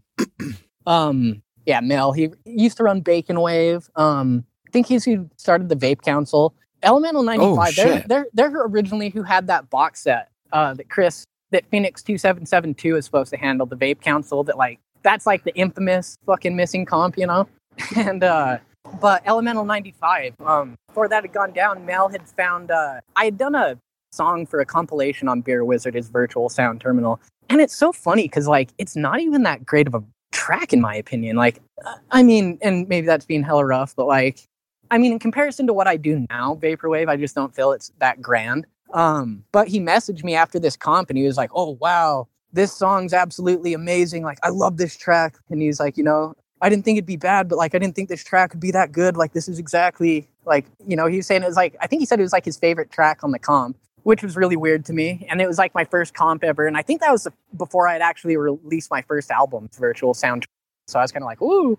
And uh, he was like, yeah, man, if you ever want to do a Bacon Wave session, uh, let me know. And then he added me to this group called the Vape Council. And uh, the Vape Council, when that was still like relevant, um, I hate to sound rude saying that, but I just, you know, the Vape Council died, and then there's like Vape Council, Raw and Uncut, Vape Council 2.0, and they've all kind of, they've, none of them have ever been the Vape Council how it was. Um, but the Vape Council used to be like pretty, hold on, there's a bike. A fight?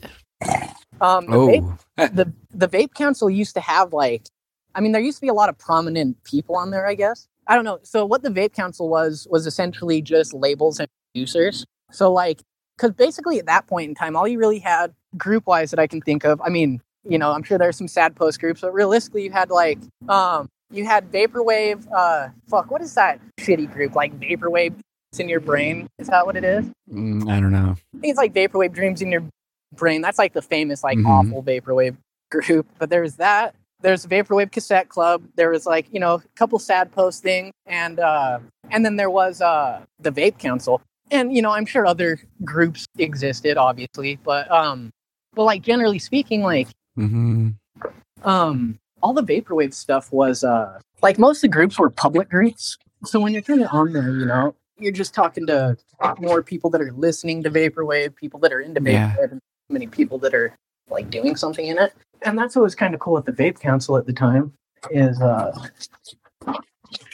it was a group strictly dedicated to linking up with producers and labels, so like people could talk with one another Yeah. and I had posted uh I made a post in there and I was like, hey, I made a album. I'm curious if anyone would like to and Gonzalo Silva of uh No Problema hit me up. And he's like, Yeah, No Problema tapes would love to check it out. And I was like tripped out because I would never even hit up No Problema. Um not like saying I don't like No Problema. Uh saying more so from a quality factor. Like I mean now I wouldn't be so worried, I guess, because I'm used to working with some labels, but at the time, I'd only released one vaporwave tape on Beer Wizard and one uh, solo album on uh, is Lucid Sound Driver on um, IP. Path. And I really wasn't anyone, you know. And so, like, I would never even hit up No Problema because I'm like, oh, they're they're too big, you know. They're out of my league. And Yeah. Gonzalo hit me up and like, yeah, send this over. And so I was kind of like, oh, He's the right. best, man. um, I'll, I'll actually I'll share uh, Hidden Alias with you here. Uh, Okay. not a lot of people know this one's me. Um, Oh But- wow. artist uh, startup sequences. Uh, so I did an album. Um, What? I did an album on uh, Atlantis Records called Commercial Parenting, What? And uh, so this album was kind of uh, so I don't know how to explain it. Startup sequences is like the exact opposite of Lucid Sound Driver, and there was like conceptual reason to it. So Lucid Sound Driver was meant to be like all original work, no sample base. It, it- it's just all coming from myself creating something. What startup sequences was meant to be is entirely sample based. Like there's nothing that's mine. And so startup sequences was the concept of taking stuff that isn't mine and not adding anything and trying to recontextualize and create something new out of existing material. And uh, Lucid Sound Driver, like obviously people knew me as a guy, and so startup sequences uh, was Lucille, um, which was a female alter ego Yeah. of the yin yang. Crazy, man. But uh, this uh, this is cr- this is crazy, man.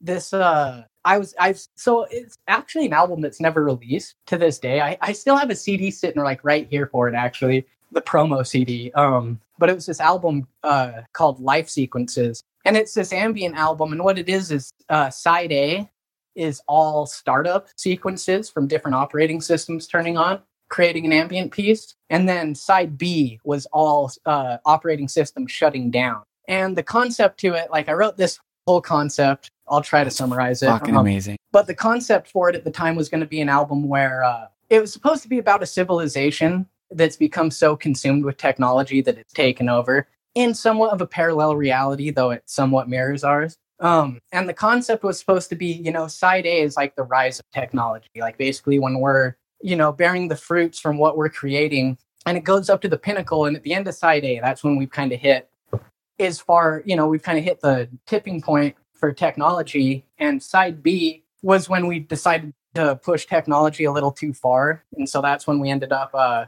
kind of getting a godlike complex with technology and wondering how much further we could put push it into creating artificial life. And uh, side B was basically the destruction of mankind, kind of the downfall of technology.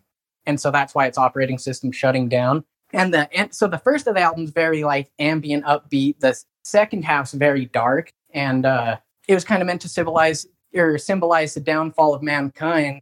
And then the end of the album was going to be, you know, at the end of this, there's basically a big war, and after the death of man and machine, essentially, there was like birth of a new organism that comes to the ground, and it's like part cybernetic, like part organic. And it was supposed to kind of be this idea that uh, kind of this war between man and machine destroying one another was a evolutionary step into transcendence.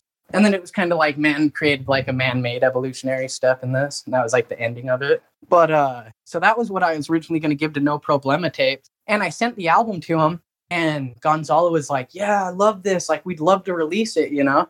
And so, like, right when, right at the point when he was saying that they wanted to release it, right? This was right during the time when No Problema Tapes almost got sued because of that Snow album by 2047. And then they almost got sued because of uh, Beta Fish in the Emporium, that pizza album. Oh. And so, like, dude, these were fucking back to back. Like, I felt so bad for No Problema because 2047 had sampled this artist called, like, Sol- I think Solar Flare. And and he did a copyright strike and so they had to take down the snow cassette altogether which i still have a copy here. Um, and then beta fish before that release an artist contacted and said yo fuck you and he was going to do a copyright thing. So gonzalo had to take the tape and redub all the tapes switch out a song on there because they got a copyright strike. And so i'm at this point this album i'm giving him 100% sampled and granted, they're very obscure samples, like, you know, the chances of someone finding a fucking Paul Stretch OS system. But I told him, I was like, well, you know what, man, this album's entirely sampled. And I was like, and I know that you guys just had that whole run in with the copyright stuff. And Gonzalo is cool because he's like, no, it's cool. Like, I think we'll be all right with it, you know? I was like, no, man. And I was like, you know what? I'm like, let me, I was like, let me make you an album from scratch. And I'm like, let me just make you an all original album from scratch. And I'm like, and I'll contact you in a while when I'm working on it. It's like, oh, all right. And that was what Serenading the Indigo Child ended up becoming. That was like my first stab at a solid ambient album. Um, and I sent it over, and Gonzalo was really into it. And he was like, yeah, you know, we'd love to release it. And uh, it's funny because it, it almost didn't even release on No Problema tapes because I, uh, so originally the artwork I had drawn out because I hadn't it didn't have this type of edit done to it yet, and I had just drawn it out, and I had done like mm. a pretty a pretty weak edit on um GIMP. I have one of the original CDs here that's entirely designed by me. I can send you a picture of that. I need to actually get to Drew Stevens. Holy shit! I was supposed to bring that to him at Econ. Um, fuck, I was supposed to ship it to him a while ago, but I was going to bring it to him at Econ. I totally spaced that until just barely. Um, anyways, the CD. Uh, like originally Gonzalo wasn't down with the artwork. Like he was like, yeah, I really like the album, you know, and he's like, but you know, he's like, and he didn't really diss the artwork. Like he was just like, he didn't like how it's turned out, and he he was telling me that they wanted to have someone else like illustrate it, like take the same concept, and they wanted to have like a professional artist illustrate it, right? And I had gotten kind of like pissed. I was like, I and I got, and it wasn't even like he was really rude about it. Just like, yeah, like you know, we just want to get someone else to ink it, and I was kind of like, no. And I messaged him and I was like, what did I say? Because like once I I said I was like, oh fuck, because I was like, nah, like I'm not down with that, man. And I was like, you know, and I was like, I know it's not the best drawing in the world. And I said, but that drawing like meant a lot to me. And I'm like, every like pencil stroke, like every erasure, like every everything about that image is like me and it came from me, you know, and it's significant to me. And I said, having someone else illustrate it, like it's not the same thing. Like it doesn't bear that same meaning. And I said, you know, to someone else drawing it, it's just someone standing in a doorway. And I'm like, they could care less about it. And I was like, it doesn't have that same meaning. And I was like, you know, I was like, this artwork's important and it means a lot. And I was like, and what did I say? And I was like, and if the album, and I said, if you don't want to release the album on No Problema tapes because of the album cover, then it must not be a good enough album on the label to begin with. And if that's the case, you know, I was like, I don't want to be rude, but you know, I was like, if that's the case, I'll just take it elsewhere. And I sent this message, and almost right after I sent it, I was like, oh my God, what did I just do? Because I was like, fuck, like No Problem was like a huge label, and I would fucking have always been like, oh, I'd love to release on these guys. but I, you know, I was scared to even hit them up in the first place because I was like, dude, they would never accept my work. And then they accept my work, like, yeah, we love it. We just want to change this album cover. And I'm basically like, uh, take the piss, you know? I was kind of like, oh, fuck, you know? Like, I was like, I just fucked this over. Like, I just fucked over this release, you know?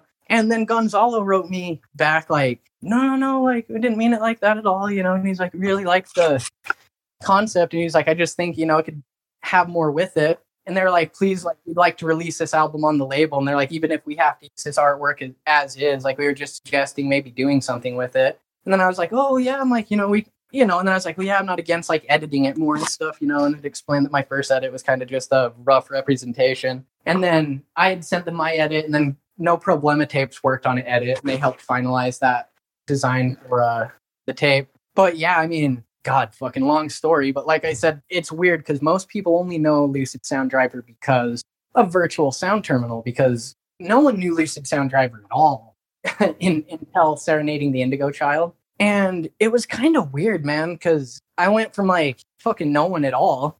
And it's still weird with Serenading the Indigo Child because every label I've ever hit up since then, like I've only been rejected a couple times. Like I really haven't been rejected too many times from labels. Um, Yeah.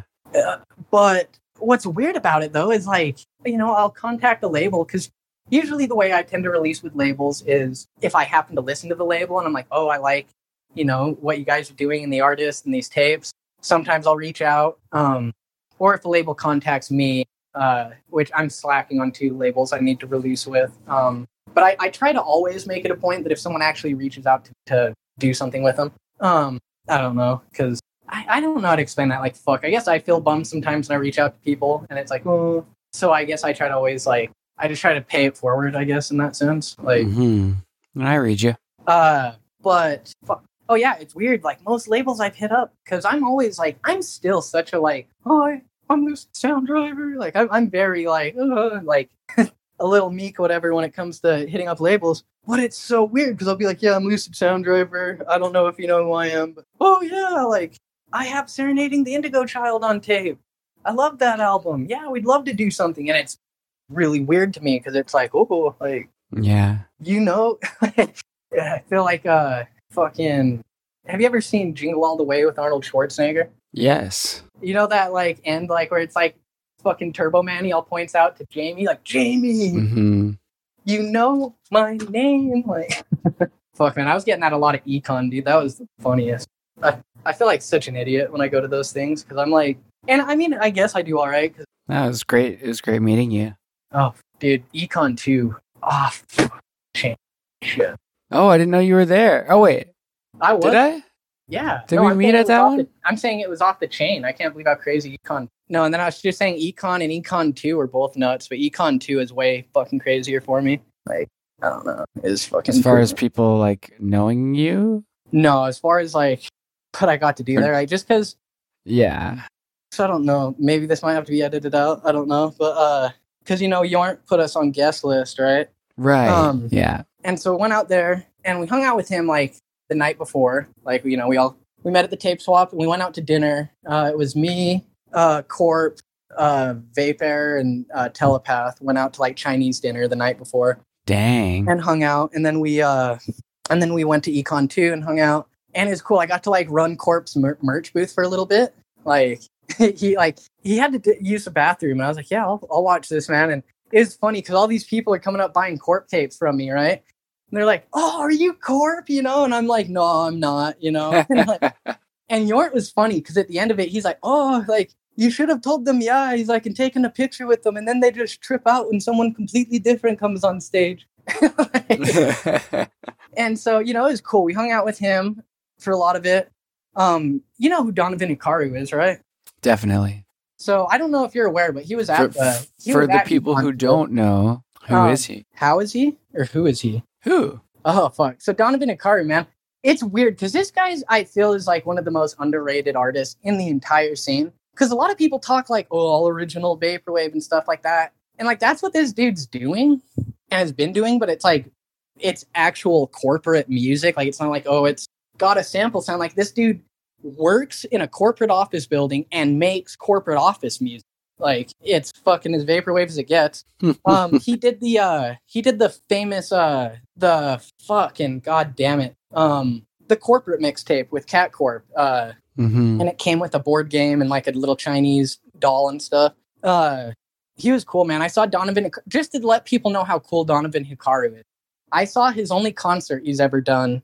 I believe it's the only concert he's ever done, which I wasn't aware of until Econ 2. Um, it was in Arizona back in like 2015, something like that. Yeah, 2015, Arizona. Went out to uh, Pure Virtuality. It was uh, Gran Turismo 98, ID Chief, Balance, Mm. and Donovan Hikaru. Donovan Hikaru is a meta genius genius because you know a lot of people Mhm. try to do pre-recorded sets and make it look like they're performing on stage, right? You know, like you have people that do like a Yeah, for sure, set. man. All the time. This dude went completely the opposite. So he brings in like an office desk, right? Like it's like a glass office desk. I don't know if that was there. He brought it in, but I believe he brought in the glass office desk. Has like an office chair. Brings in his computer. Has like I believe he, I think he had like a picture of his wife. Uh, there was like I think there were already plants there, so there's like office plants going on here. Has his keyboard and all this, and he comes in his corporate business suit with an '80s yuppies face, like a cutout from a cardboard thing that he straps over his face and I kid you not, this dude literally hits play on his iTunes playlist. So, and it's all original, like vaporwave stuff that he's done. But he hits play of all his music in a playlist, and it's not even like synced together. Like he did it that way, to where it's just like a playlist. And he hit play on his playlist, and he sat back and he role played an Office workday, and he literally sat there through his. That's the, set coolest thing I've ever fucking heard. he oh my kicked his- god. he kicked his shoes up on the desk, right? And he's just bobbing his head like he's just vibing real hard, right? And then out of nowhere, he'll be in the middle of vibing, and then he'll like launch forward and start like typing like he's doing like office work, or like launch forward and like take a business call and stuff. And he's sitting there, he literally fucking role played. He he larped like being in the office, and that was his whole set. Is he just fucking sat through a playlist and did nothing except vibe to his music in a fake office environment. And I, That's so cool, man. So he's he hasn't played any shows since you said? That No, you- that I, you I, I think that was his only show, uh, to my knowledge. And uh, it was weird, man, because I was so fucking high at this time, man. I've been drinking and stuff. And like, this dude comes on, and I'm like, oh, yeah. And what's so fucking shit about it, I have the shortest clip from it of like literally a flash thumbs up because I had, I, so I thought I was recording him the whole time, right? On his set. And then I hit pause in the recording and I hit record again and I finish recording it, right? Well, I get home to check out the footage it turns out I had like never hit the record button the first time, right? So I'm not recording him the whole first time. When I hit the button to pause the recording is when I was recording him. Then when I hit it again to start, it stopped the recording. So I have like a hmm. one or two second recording from this concert. The only proof of its existence is uh there's like a live stream of it that exists somewhere and like someone made a gif of me dancing there. So I was like I was like the only person at this concert. Like it was so empty it was at a, a game bar and there were people playing games. I'm the only person on the dance floor, just like getting down, having a good time. Yeah. Oh my god. But I mean, anyways, going to That, that, must have been magical. Holy shit. he he's a, he's a genius, and I think he's super underrated because he does corporate office music. He does like Hawaiian style music. Um, if you ever had a chance to check out uh two albums, I would check out. It was his his adhesive sounds cassette release, the Business Travel Bonanza, which is probably my favorite album of his, and uh, Nice. it's my company. I can fly if I want to. Like, yeah, he he's super good. Like I said, I think he's the most underrated artist. Um, yeah. because I mean, you know, there's a lot of great artists, but uh, most great artists get recognition. I feel like this is one of the few people that I consider great artists that, like, a lot of people just, I don't know, I, I just never see him mentioned much. And even a lot of people don't know the that, that are like, oh, I'm huge Corp fans, and they're like the corporate mixtape, and I'm like, what? Like that was. but anyways, digressing from that, uh, he was at Econ too, and that was cool. So when we were there, I got to see him. Shit. I didn't get to meet him. Um, he might have. He's kind of a kind of a bigger guy with glasses, bald. But he, uh, I got it was kind of cute. I got pictures of him and Corp together, like holding each other's phones to each other's ears. Nice. But uh, it was cool. I got to see him because we've only met once, so that was our second. one. That was cool to catch. Okay. up. Yeah, Uh, yeah, yeah. I got to hang out with DDS and stuff. Um, you know, and James was cool. Like we we took a picture. We swapped each other's sunglasses photos. Uh, and then I got to hang out um it was cool. I ended up getting to go backstage. Uh, so I guess I was supposed to have a band that let me go backstage or something, and I hadn't gotten it. I don't know, but Jorn, your Jorn ended up bringing us backstage, and uh, that was fucking really a trip, dude. Like I got to hang out uh, with George a bit and say what up with him. We talked about vape cartridges, and he was telling me that apparently 311 has a weed company out in uh, California, Okay. and he's saying he was like puffing on 311 branded cards. and I was like, that's so tight, you know.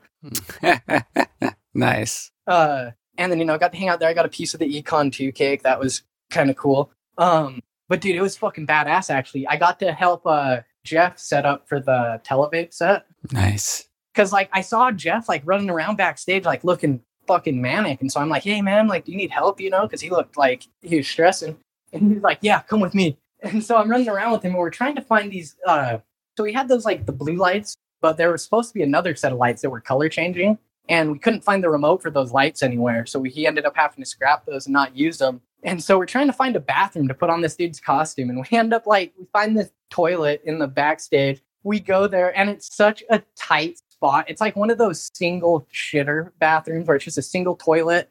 It's very cramped, right? Yeah. so Jeff's in like there. art studio.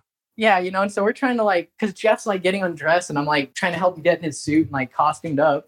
And so, you know, it's like that very like awkwardly kind of close setup. and that was a little funny. yeah. We get it set up and uh, we I started uh, wrapping Christmas lights around, and then taping those up with tape, and then like kind of covering the ends to make sure they wouldn't poke him, and then zipped him up at the end, like after we got all the lights.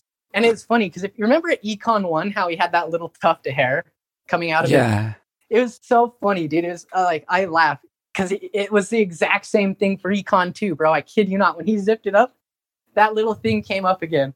And I was like, here, man, fix that for you. And I like unzipped it and I like pushed his hair under and I zipped it up for him. There you go. But uh yeah, it was cool. and Shout out to you. No, it was cool. Like 'cause I've never helped anyone set up for like like costume wise, you know, so that was kind of neat. And did that. Um holy fuck, man. I got to talk to Telepath about his costume. I felt dude, that costume sucks. Holy shit. Like Why? so it's made of like silicone and it's got like gill slit in it to like make it more breathable. But it's like so it's not breathable at all. He was telling me the designer that did it like hit him up and was like, Yeah, I can do this design, you know, design a costume for you, but she works in silicone. And like silicone's pretty uncommon for like clothing, you know? So the whole thing's like a silicone based costume. She's saying it just gets hot as fuck. It's like putting on like a rubber suit, you know? Yeah. But uh yeah, and like we hung out there, left Econ 2, and then we uh the next day, dude, it was a trip. Like I got invited to breakfast with Eyeliner and uh, Donovan Hikaru, and we were just gonna chill and hang out, you know, because I guess Donovan, I think I think Eyeliner put Donovan on his guest list, and so like I'm thinking it's just gonna be this breakfast with Eyeliner and uh and Donovan, right? And so like I'm like, yeah, can I invite some people? And I invited a friend, Mr. G, and um, oh my god, why the fuck, uh, Manny, God, fucking horrible at names. Um, and they came to the breakfast, and then out of nowhere, man, all these people start showing up. Like FM Skyline shows up, Christ shows up, and like Yeah. Was with them. And then I think Dan Mason popped up, but I think he like was at a different table because ours was full. Uh, fucking. And then out of nowhere, because I because I was telling York to come to breakfast the night before, and he's like, "Oh, we won't be able to." So we kind of said our goodbyes that night, and then out of nowhere, York and Telepath walk up to breakfast, and so we hung out and fucking. I sat next to Telepath in New York with Jess, and we talked and stuff, and it was cool. I got to thank Telepath in person for mastering Jess and mine's album that's uh, going on here, I and uh, you know we got to, we k- kind of got to talk. Exclusive information. Oh yeah. um we uh it was cool. We got to just kind of talk about like I I don't know. like I don't fan out too hard. Uh at least I try not to when it comes to meeting people, but it was really cool, man. Like just meeting all these artists like fuck, you know, like it's like I said, I mean, I'm an artist too, like whatever, you know, and but I feel like a lot of the artists that I got to meet and hang out with, like these are like people that have really helped shape my sound in one way or the other. Like these are like artists that have done something that have been like, oh, like, you know, if I could create if I could create this sound, like I, I would like to create something in this field. And it was just cool, like getting to fucking go out and eat have breakfast and chill and fucking hang out. Like, I don't know. It, it was weird, man. It, it, Super cool. and then I got proposed to on the way back from LA, and that was nuts. By your so your fiance now? Yeah. Yeah, I guess I shouldn't say girlfriend anymore. I'm not used to saying fiance. That's weird. Fuck, this is the first time I've said fiance. That's. Congratulations. Oh man, that dude, that was such a crazy thing. I feel so bad because the I almost didn't get. Oh fuck! I didn't even know how to explain this. This proposal almost fell through hard, like super hard. Um.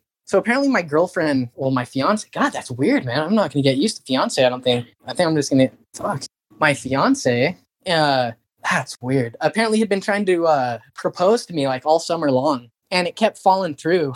and uh and so when she found out about Electronicon 2 and we decided we were going to drive through Vegas, she planned out this whole thing like a couple months in advance. And uh, it was cool, man. Like, so my girlfriend and I, oh God, my fiance and I, when we first, uh, when we'd been dating for a while, like we'd been dating a few months and we went out, uh, she was going to go to Vegas by herself. And originally it was going to be a vacation where she was going by herself. And then like right when before she was going on the trip, like the week before, she's like, Hey, like, would you come out on this trip with me if I, you know, paid for you to come out? I was like, yeah, like, why not, you know? And so I hit up my boss and they're like, oh, yeah, cool, go have fun. And so I went on like a 10 day vacation to Vegas, which that's so long in Vegas, 10 days. But, uh, yes. And that's what's funny with my work. I gave my work like less than a week's notice and they're just like, yeah, that's cool. Just leave work for 10 days. Yeah, crazy. Um, we went out to Vegas, and it was actually fucking really shitty when we went to Vegas because we went there during the uh, mass shooting. Like, I think the mass shooting happened like the second or third night we were out there. Damn. I think it's the second night. We were going to see this artist. Uh, fuck with it. Oh yeah, Jess wanted to go see like Marshmello at some clubs. I was like, yeah, sure, like that's cool, you know. And we went to see uh Marshmello, whatever clubs inside the Wynn, and like we went there and the show was canceled. And I'm like, well, whatever, let's just go on the strip and get food. So I just walk out and I'm just gonna wander down the strip. and then like luckily Jess is smart and she's like, why don't we go inside and kind of see what's in the area so we're not just wandering. And I'm like, oh yeah, that's a good idea. And we go inside and we get groped so hard going inside of this building. And I'm like, what is going on here, man? And because at the point in time, we don't know about the shooting or anything. And then my grandma's messaging me like, oh my God, are you okay? I'm like, what, dude? Like, what's the problem here? And Yeah. come to find out about the shooting and it was fucking awful like that was turning into like i'm like planning out escape routes throughout this hotel and flipping over a granite table to crawl underneath a bench and like it was intense because you're hearing all sorts of misleading stuff you're hearing it's isis and you're hearing that there's multiple shootings you're hearing it's confirmed there was a shooting at the bellagio and you know you're freaking out uh and you want to know what's really fucked up about that like really off topic but i kid you not the next morning so we stayed at this place called the LINQ that was kind of awful and like the LINQ was actually really cool. They had great security, but the problem with the LINQ is they have a fucking DJ that comes out like it's eight in the morning.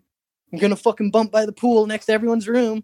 And so like it would suck, dude, because like we're going out clubbing every night until super late, and then we get back and trying to sleep. And then the way this air conditioner is worked out, it's like it's kind of taking the really muffled sound from outside and kind of working like a small cupping your hands like a speaker. So you wake up to just and it's just like, oh god, dude. We get up, go to the pool, and I kid you not, one of the first songs we hear, I didn't even think anything of it. Jess ended up pointing out, I kid you not, this is the day after the mass shooting. This dude plays All My Friends Are Dead Wow. over the uh, system. And I'm sitting there, and Jess is like, "Isn't this kind of weird that they're playing this right now?"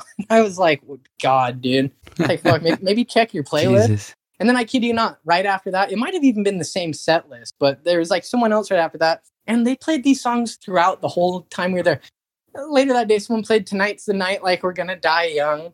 Like, like Jesus Christ, dude. Like it's like biggest mass shooting, and we're gonna play Tonight's the Night like we're gonna die young for the fucking crowd. But anyways, going away from all that fucking really sorrowful stuff. Uh next to the LINQ, there's the tallest Ferris wheel. It's like 514 feet. And when we had first gone out there, I really wanted to ride it. I was like, dude, let's get on this Ferris wheel. This is badass. And Jess was like afraid, like, no, like I'm not down with that, you know? Like I'm afraid of heights. I get anxious. And I was like, oh, like that sucks. Like whatever, I, you know, maybe some other day. And so Jess remembered this from like two years ago. And when she found out we were going to drive through Vegas, she called up the Ferris wheel thing and set up this like proposal VIP thing for it, right? And so like, and then I had that cancer scare, and it was like I wasn't even going to go out to Electronicon 2 because I was like, fuck, I might have cancer, I might be dying. And then I was like, and then I kind of hit a point where I'm like, you know what? Like, even if I do have cancer, like, fuck that. I'm fucking going out to this show. Like, that's stupid.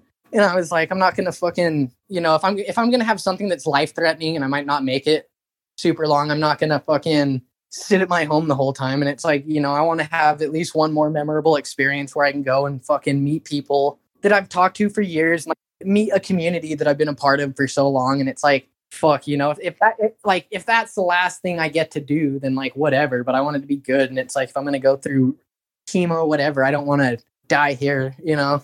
And so I remember you telling me that. Yeah.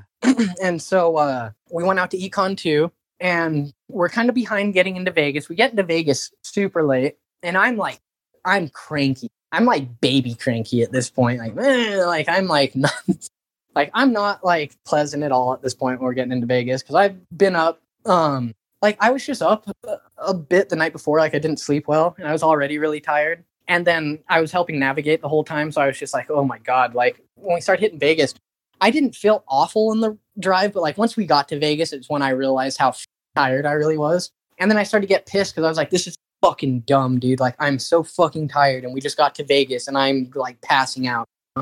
And so, like, I'm not even in a good mood. I'm just like, fuck, I just want to get in the hotel room. Like, this sucks. And then we're having issues getting in the hotel and getting in the parking, and we're both stressing, you know. We get in the hotel, and it was fucking the dopest room I've ever been in. Dude, just booked a room on the 57th floor of the Cosmopolitan. Dude, we had a terrace outside with a bench, and you like got invited to go smoke out on the terrace, like overlooking all of Vegas next to the Bellagio. Dude, we had a living room inside of the hotel room. It was nuts. But uh we get there and I'm like, oh, this is tight. And I'm just like blazing up in the room and uh and Jess starts getting ready. And she's like taking a while. I'm like, you know, I didn't know that she's trying to prep all this stuff and get like all this stuff together. And I'm just like, dude, you need to hurry up. And I'm like, look, like if we're gonna go outside, do something, like we have to go, dude. Cause I'm like, I was I just saw I'm like I'm hitting that point like we don't go soon like I'm not going.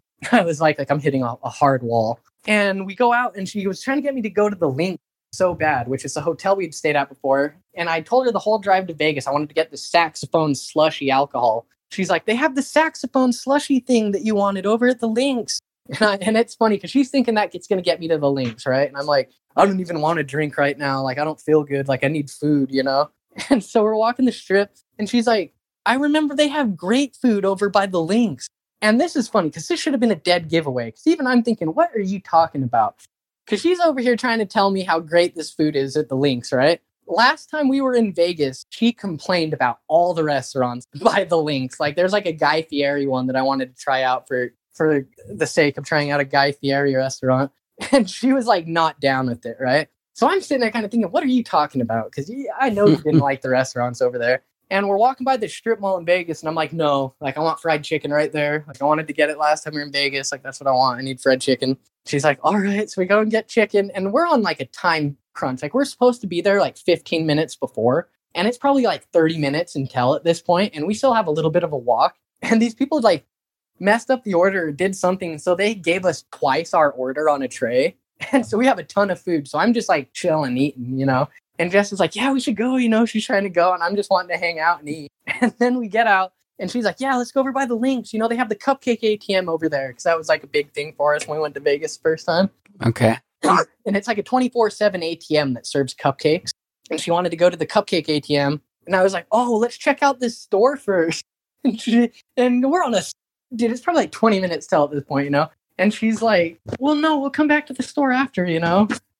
I'm like, what are you talking about? The store's going to be closed after. The ATM's 24 7. Like, why don't we just go to that after? She was like, look, man, like, we got fried chicken. I want a cupcake, all right? And I was like, all right, that's fair, you know? And so we walk over to the LINQ. And as soon as we get to the LINQ, she's like, what would you think if we rode the Ferris wheel? Right when she says that, oh, I can't ride that right now. She's like, what? I can't ride that right now. I'm having a panic attack, you know? And she was like, well, I mean, I can get a really good deal on it right now. No, like I'm having horrible panic attack. I've been having a panic attack the whole time we've been on the strip. And I was like, there's no way I can ride that thing right now. And I was like, maybe like, you know, some other time, like, fuck, but I, I just can't right now, you know? And she's booked a proposal VIP thing that we're supposed to be like at by this time. And Yeah. he's like, yeah, well, you know, I can get a great deal on it right now. And I'm like, well, you know, just a deal, can we get the deal tomorrow maybe? You know? And she's like, no, the, the deal expires after tonight, you know? And I was like, oh, well, fuck, I- I'm sorry, babe. Like, I just can't go on it, you know? And she's like, well, here's the thing, you know? And she's like, I kind of already bought ticket. And I was like, what? You know, she's like, I already bought tickets for it. And I'm thinking it must have been something at the hotel because I had gone to take a, uh, use the restroom when she was checking in. And I thought it might have been one of those tourist things because you know they have the people where you can do the tourist things. So like, hey, thirty bucks, you can do this, you know. And I thought it, it must have been something like that. She was saying it was something with the hotel, and I was like, why would why did you that? The tickets already? Like, why wouldn't you bring this up with me? Like, oh my god, I can't do this. You know, like I'm freaking out because I'm having like a hardcore panic attack. Like I'm about to like like that. Like I'm about to bolt panic attack. You know, and like and I'm like freaking out. And she's like, want me to go on this? And I'm like, dude, there's no fucking way, you know? And then this dude behind us is like, hey, man, do you guys want our tickets to this ride? Like, we're not going to ride on it. And that kind of like pressured me like probably 30 feet forward because I'm like, no, we already have some. I'm having a panic attack. And that guy, like, probably anxiety pressured me going 30 feet forward. And then by this point, we're like getting to the Ferris wheel. And I'm like, look, like, I can't ride this. And Jess isn't really paying too much attention to me. Like, she's just kind of focused on like looking for this building that we're supposed to check in at and she just keeps talking. Well, yeah, we'll just let's just go on. It'll be, you know, she's just kind of like, no, no, no, let's just do it, you know. And then I finally like sat down. I'm like, look, like you're not respecting my feelings. I was like, you're not respecting my feelings right now. I'm telling you, I'm having a panic attack. I can't do this, you know. Like you're not listening to me at all, you know. Like please, I just need a, a moment. And like I was so upset because like I'm at this point, I'm about to break down. Like I'll pay you back whatever this ride cost. I'm sorry, you know. And then like finally it hit a point where it's like, dude, it's like five minutes until we were supposed to be there 15 minutes before. And she's just like, all right, look, like, I guess if you're not gonna write it with me, like, oh, I'm just gonna write it by myself. And she like and that was kind of like fuck. And so she starts walking towards the Ferris wheel building, you know, like she goes in the door and then I'm just kind of like sitting there on the sidewalk, like, fuck, you know, I have to go. And so I go through this building and we get in there and they're acting surprised to see us, you know. And they played it off well. They're like, oh, there's only two of you? like, okay, you know, and they had all these tickets with them. And I'm thinking, like, what the fuck? And I'm thinking, like, did because I, I was thinking maybe it was like one of those where it's a minimum, it has to be eight people to go on this or something, you know? And I'm thinking, like, what the fuck? Like, did my girlfriend just buy like eight tickets so that no one else could ride this with us? Like, and uh, we get there, and Jess is like, well, you know, what do we do if there's a if we have a panic attack on here? Is there a way to kind of help if we have a panic attack, maybe speed it up? And they're like, oh yeah, there's a big red button inside the thing that you hit, and that will notify us, and they'll speed it up and get you off of this. Complete fucking lie. Because that was a full on lie just to get. Because I was like, you know, because that comforted me. Bro, we got on that thing. I looked everywhere for a red button. There was no button on that whole fucking thing. But uh, I thought that was just funny. You know, that was kind of like, oh yeah, there's a big red button. No worry. and so they let us get drinks. Luckily, they let us use the restroom before we got on this thing because I'm like, I gotta throw up. Go in the restroom do my thing, get out, get drink, and we're getting on this Ferris wheel, and they give me a Bluetooth speaker, and they tell me to just link up to it. And then we're getting on this globe thing, and they put in a little disco ball, and I have this Bluetooth speaker. And then they had a photographer come in. And even again, the photographer seeming kind of weird, but I'm thinking like, oh, like all these must have a photographer. Like I would think like most groups of like drunk middle-aged women like look how high we are and it's like yeah let me take some pictures of you girls you know like girl girls night whatever you know i figured a touristy thing like i there's probably people that take pictures of this because i'm sure there's group parties that want photos in that it's la like or it's it's las vegas right yeah so yeah. i'm not thinking much of the photographer but then there were like some chocolate strawberries. So then i'm like uh, i'm thinking well this must just be a really intricate date at this point you know? And we're going up and this was actually i think like the most like what really made me almost like break down on this ride. So 100% by coincidence 100% by coincidence i put on a you know telepath's uh other project trinity infinity right? Yeah a little bit. You know that like remember the blue album that was released on no problematics? It's like with the couple like standing on like the broken highway. Oh okay. Um so that was the first album that i ever showed jess in the whole vaporwave scene. Uh, I showed it to her on our first date.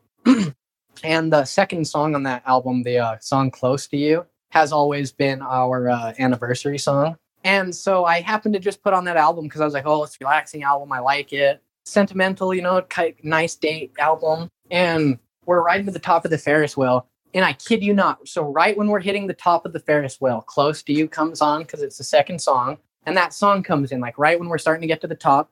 And right when Close to You comes on, Jess like sat me down, like, hey, you know, come sit down real fast. And she pulled out a box, and I'm like not thinking anything of it at this point. You know, I'm thinking like, oh, like anniversary gift or something, you know.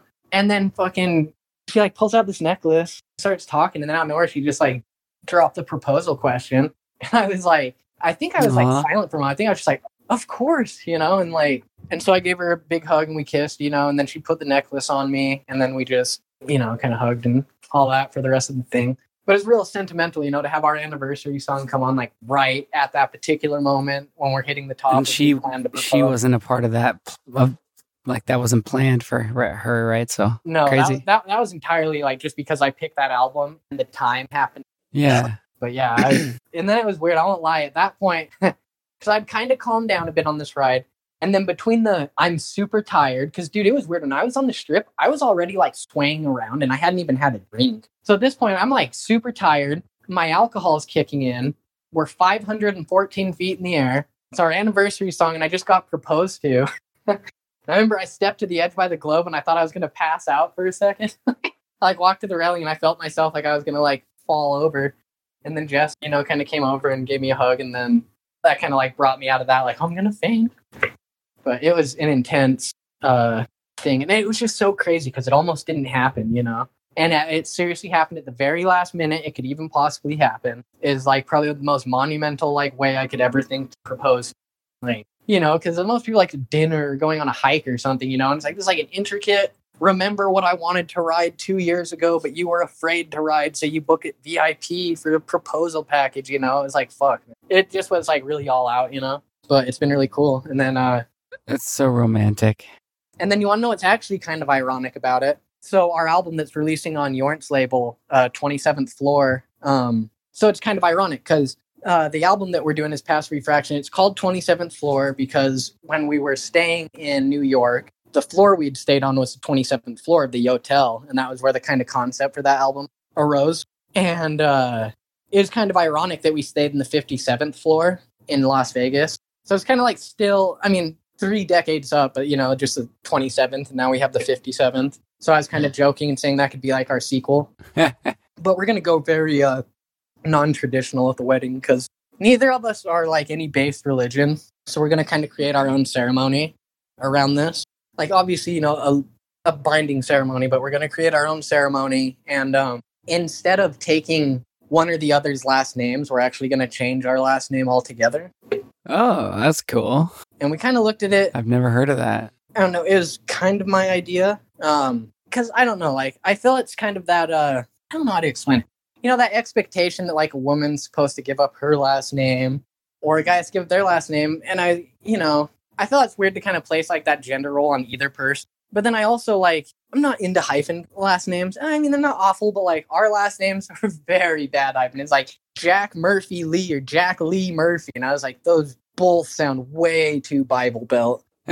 like I, I, you know what? I just Murphy Lee or Lee Murphy. Like it feels very Confederate. I, I don't know. It, it, I just don't like it. Um, have you decided on a name? So we're actually debating between them right now. Uh, I'll kind of go on that. But yeah, it, it was just kind of the idea that it was a symbolic metamorphosis of creating something new, and it's no, it's not having to give up any of ourselves for one another, and it's not having to take on someone else's name. And it was the idea that this is kind of, you know, it's also like kind of abandoning like past heritage and tradition that you feel bound to by family. So we kind of felt, you know, it's kind of a way like we don't need to hold to like our family's traditions and things like that. And this is kind of a a symbolic representation of like starting fresh, like creating our own our own heritage, like creating our own traditions, like creating our own kind of family unit, you know, and creating something that's unique to us, you know, and choosing a last name that we feel, you know, suits us and feels like how we view each other and how we view ourselves. And, you know, uh so you might laugh a bit. Um I like it though. And so I mean um so we're both like big Lord of the Rings fans like just Tolkien's works in general. Uh, but we're actually we're actually going to do something um, probably in Sindarin, which is like an Elvish language in Tolkien's world. So like very interesting with J.R.R. Tolkien. Um, so he's like a linguistic uh, masters, right? Like like that's his specialty is like language. And he actually created all these unique languages. And apparently, like the main reason for the creation of Lord of the Rings and the world Arda and you know, because if you weren't aware, Mm. I thought Lord of the Rings was a huge thing. Dude, Lord of the Rings is like the smallest fraction of all the history of this world this dude's created. Like, it's really Whoa. nuts. If, you, if you're not too familiar with it, I know he did the that the one like simulacrum or something starts with an the S. Similarian or the Similarian. Yeah. or Silmarillion. So, so that one's weird. I think that's done by him and his son. Like I think that was what he was if I'm not mistaken. I believe that was the book that he was writing when he passed away and his son like finished it or something. Ah. But yeah, um so that kind of goes into a lot of stuff like history of like, you know, the creation of men and creation of elves and like shit like how wizards are active in this world and stuff, you know. Uh but so it was interesting because apparently the reason this dude created this whole fictional world is he wanted to have somewhere to use his language that he had created. Like he created all the languages from Mhm. Lord of the Rings, and I think the fuck is it, dude? It's like I think they said there's at least eleven languages in the series. There could be more, maybe a little less, but I I want to say something like eleven languages. There's a lot of different languages, and he created all these different languages, and he used like different rules from all these different languages around the world to create unique new languages. And he literally is just like, oh, I'm gonna make a whole fictional world so that there's somewhere for my language to exist in context. And so, uh, yeah, we're gonna pick something from like the Elvish dialect that translates to like a meaning that we both like. Yeah. That's awesome, man. That's just so fucking cool. I'm I'm excited for it. It's weird. I'm I, I never thought I'd I'd be married. I've always been one of those people that I've never really I liked marriage as a kid, and I've always been you know one of those kind of anti-marriage proponent people where I'm like, oh, Yeah, like, I I, don't need to get married. Like, what's the point of paperwork? And it's like you know, if we love each other, like we can have a lifelong relationship without having to have paperwork. You know, saying that it's like you know. And it's like it's not like ownership. And it's like I feel like a lot of the times in weddings, once people like get that marriage certificate, it's like, whoa, now I'm gonna be a fucking dick because you know, you know what I mean. Like I just feel there's those personalities. It's like fucking get them, get them, get them. It's like fishing or something, you know. And it's like fucking that marriage certificate's in the boat. And it's like you know, and I've always just been kind of there's no need for marriage, you know, like that's stupid, like the fuck tradition. And then it's like, yeah, you get married, yeah. it can be expensive and all that, but I, I read you. So we don't have too much time left. We've been talking. It's been a great conversation, man. Like I'm learning so much. You're such a cool, interesting person to talk to.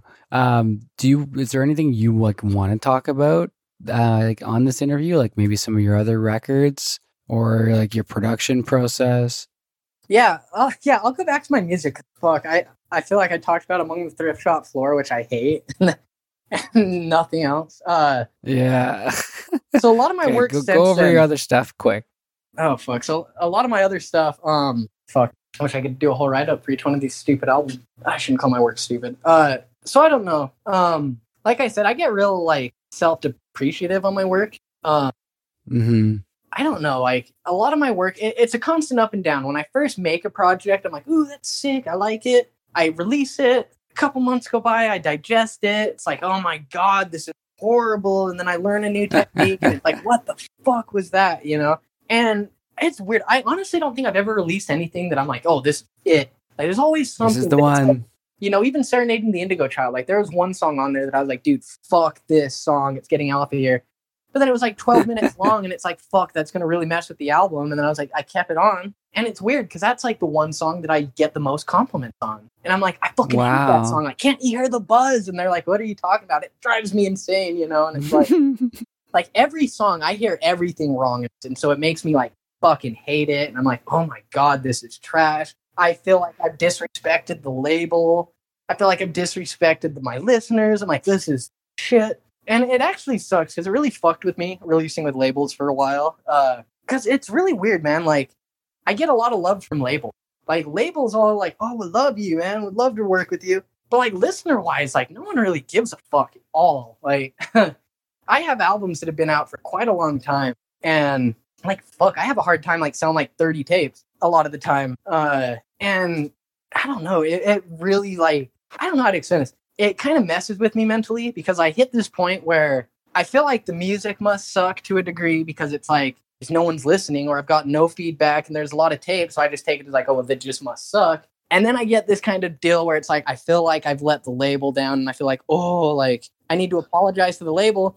And then I hit this point where it kind of made me like not want to release with anyone because I was like, well, you know, like I felt like fuck, I'm like doing labels a disservice because it's like fuck, this dude puts all this work, you know, into making a release for me, and then it's like fuck, won't even sell 30 tapes.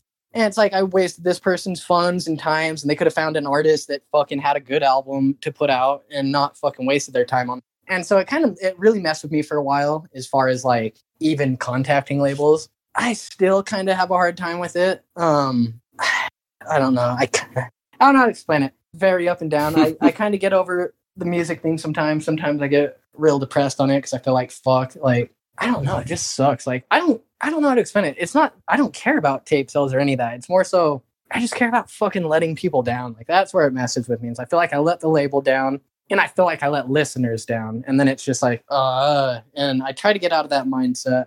Um I think you're all right, man. Like your newest record sold out. The the seven inch. It's a seven inch. Was no, it? it's a it's a LP. it's a twelve inch. Yeah, never never mind. Yeah, man, it's just like fuck. I, I I don't know. It's just weird. Like, I mean, and it's one of those things. And I try to remember, like, fuck. You know, I know there are people out there that listen to it, and it really trips me out, man. Because I've gotten a lot of people to like support me recently, which has kind of thrown me off. Because a lot of people write me out out of the blue talking about an album that I fucking have hated for like a year. Like, I love this. Like, oh, thanks. You know, and you know, it's weird. Like, uh, Econ was kind of weird for me. Like, oh, you're Lucid Sound Driver. Like, I had some people ask me to autograph stuff, and it's like, why? Like, fuck, I guess. Like, let me fucking fuck up your inlay for you.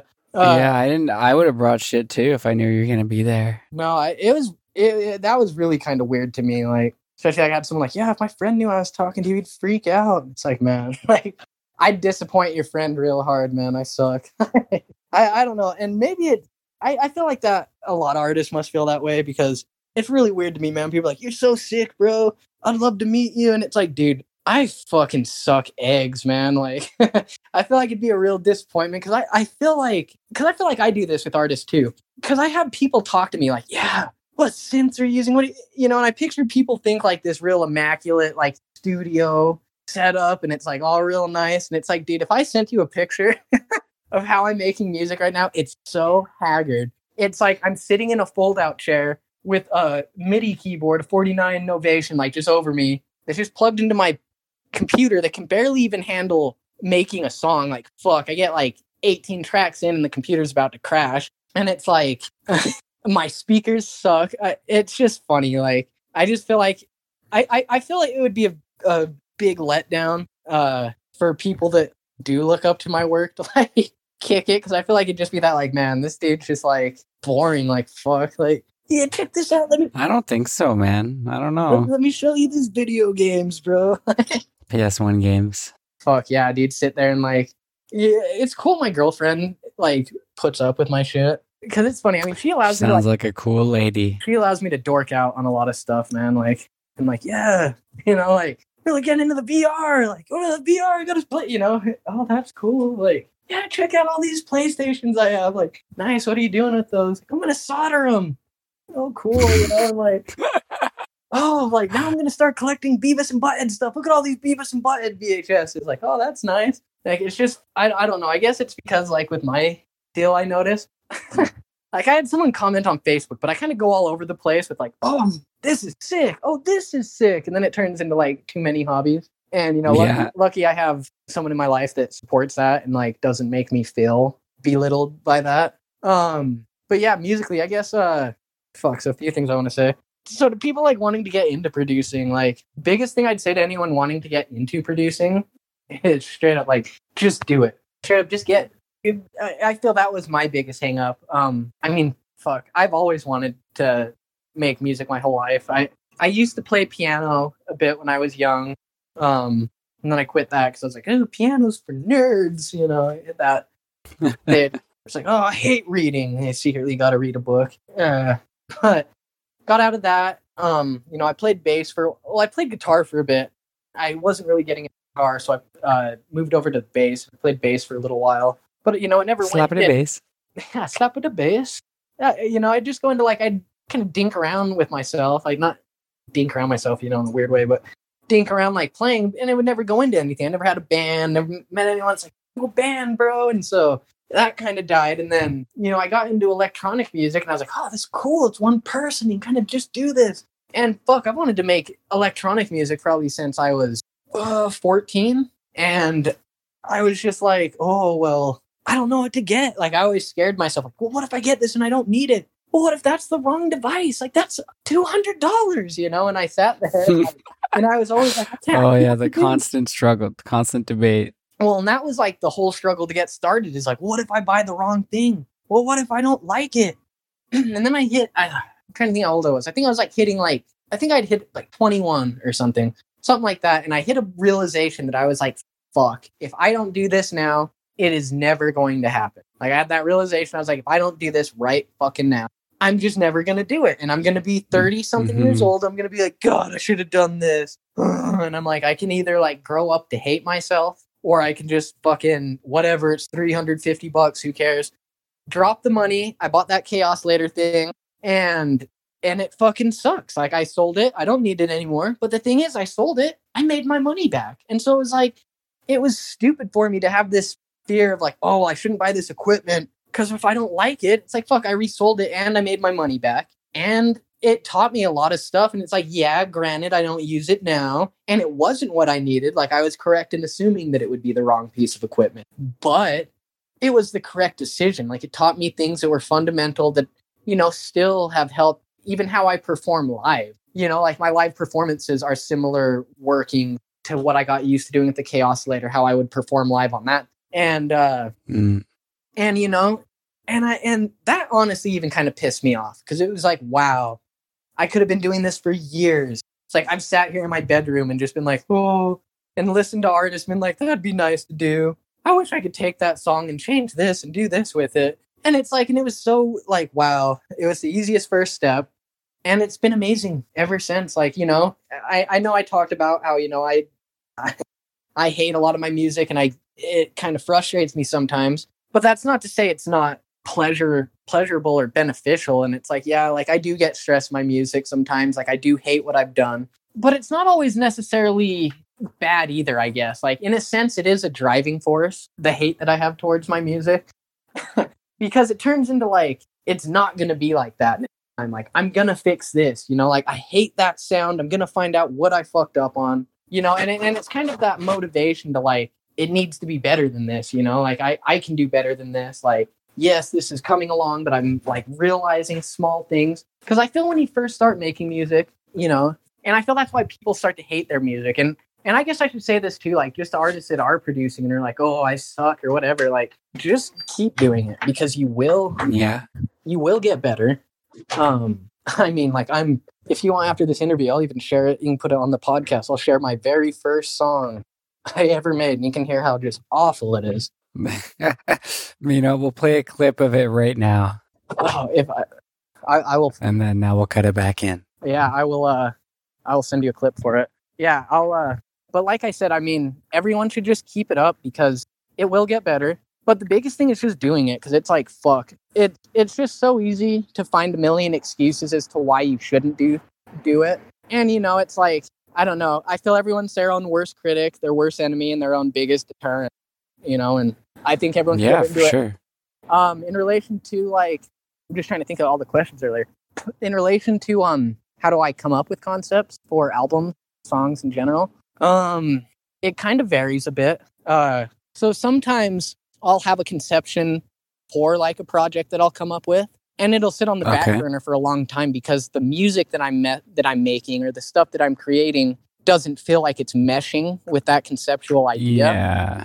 So sometimes, and that is actually a problem because, as a lot of people that know me in the scene can say, like, I've had a lot of amazing ideas that have never come into fruition because I just can't get it. You know, I mean, I think the coolest product that I had in mind that came into fruition was probably the t-shirt album that I did. Um, but you know, like I've had ideas for doing like full storyline albums where it's like getting, you know, artists together to like tell stories through albums, like kind of creating like visual uh like you know ideas of uh I had one for a while where I wanted to create a comic book series album series to where every album was a comic book and it came with a limited edition book. Um you know or the idea I've, I'm trying to actually work this one. I'm talking to people now to try to get it a bit but i'm trying to work a, a virtual reality walkthrough project that is kind of a walking simulator in, similar to lsd dream emulator but it's vr and your uh and it's creating a I'm down, yeah. it's kind of like a musical interactive thing. Um, but sometimes concepts come from songs. So sometimes I'll make a song and a lot a lot of times where concepts will actually come from that that is probably a big strong one is a lot of times I'll make a song and I'll listen to this song just over and over while I'm making it. And it's weird. It's never really like planned out or methodical. It's just there'll be this one instant where one note will hit and I get an emotional response. Like something hits me where it's like, oh, like that's how I feel emotionally when I hear this. That's a concept. And then I start, I, I take like that root emotion of how I feel in a song. And then I start kind of building structural structural ideas around that. Um, but what's interesting too is like a lot of my written stories for albums are usually one-off writes like that I've done on the spot. Um, so generally when I do my writing, I try not to take pauses when I'm writing a story. So a lot of the time, like when I wrote that five-page story for Section Nine tapes, like I wrote that all in one sitting. Um, and what happens when I go in and write a story? Essentially, I'll create a concept in my head of like what a story could be, and I basically I just have a backbone idea going in my head and then what I do when it comes to writing the stories, once I have like an idea of what I wanted emotion to be and kind of what the story will loosely be, I'll listen to the album and I'll just start writing what comes to my head at that point in time. And then, you know, obviously I try to proofread it, make sure there's not too many grammatical errors. Um, but yeah, that's generally how stories, concepts come to when it comes to tracks. Uh, as far as how I do music, it's usually um, so I use Ableton Live 9 Suite which I'll tell anyone buying Ableton Live. So I'll say this for one: if you are using Ableton Crack, I would recommend buying it because it. I think it's a lot nicer not using a cracked version and just having all the full features to it without any weird hiccups. Um, yeah, you can run updates and whatever. Well, the thing is, it's like Ableton's always constantly updating. So when you crack the program, you have to basically because I used to do cracked Ableton and it wasn't bad, and I I did some work on it, but then I was like, oh, I want the real thing because if I'm gonna, you know, take music seriously, then I want to have like my own software, you know, like I want to do it by the book. Um, and I got this software. But the thing is, Ableton's always updating. Like you always get some updates. And uh, the thing is, when you have a cracked version, you have to shut off all internet access to Ableton. So you have to go into your internet settings and make sure that like Ableton's blocked from sending out information or receiving information from the internet. Because if you don't, then Ableton will find out it's cracked and you know you'll end up getting barred. But uh, if you go this route, like that's essentially how a cracked version works. And it's just a hassle. It's kind of I don't um, but I use Ableton Live 9 Suite, and then I have uh, what's called a Novation Launchkey MK2. It was like Novation's Launchkey. It was their second model. The the big difference on it really was originally they only had yellow, green, and red. Uh, they only had red, yellow, and pad. And on the updated version, they did uh, multicolor, so you could assign any color you wanted to to the pad. So that helps me out a ton in performances because I uh, so when I live perform, um, it's kind of a mixture of trigger performance with uh, keyboard performance because there's some songs i mean it's just impossible to you know say like hit four synths at the same time and yeah. so what i do in some sections is like i normally have it mapped out to some degree like i i try practicing my songs at home for a while live so i know how i'm going to do it to a degree it's always somewhat improv but how it goes out is i start out the song with the keyboard i'll record that loop and let that go and then say I'll bring in like a I'll bring in like a trigger loop for like one of the effects that I've created for it. And then I'll come in with another one of my keyboards. And then once like three keyboards will hit, I'll trigger those three while playing this one. And then transition to drums and it kind of works that way. It's nice with the MK2 because I can section it to where say like my drums are always in red, my bass, my mids are yellow, like any effects are gonna be blue, and like I can kind of color coordinate it to where I can look at my keyboard and know what I'm doing without having to rely so much on the screen. But I would not recommend just using this keyboard for performance. It was awful my last show. So I want to get a 64 pad thing to trigger loops on for my thing. Because uh, on nice. so how to explain this on my MK2, I think it has like eight rows across, but then it only has two rows down. So where it gets a bit complicated is say one of the loops I want to trigger is on the second row down, and then another one's down on the fourth row. So what I have to do is like say I trigger this loop and real fast before it triggers, so I can get the other one. I hit it so it's set to trigger, and then I have to jump down two rows super fast and hit the other one to trigger it. So it's kind of this issue where I have to jump between the rows, like not left to right, but I have to go up and down, and that becomes somewhat problematic when I'm going into a long set. And what happened is I had my finger, because like I said, when I do it this way, so I have to essentially hit a button to trigger it, jump down a few rows, and then hit another button to trigger it so that they work at the same time. And I was doing that, and I'm like in the middle of this performance, and it's right at this transition, and I go to hit the button to jump down a row. Well, they have this thing right next to the play and stop button on the controller. I kid you not. I'm like about halfway through the set. Everyone's vibing. I'm vibing.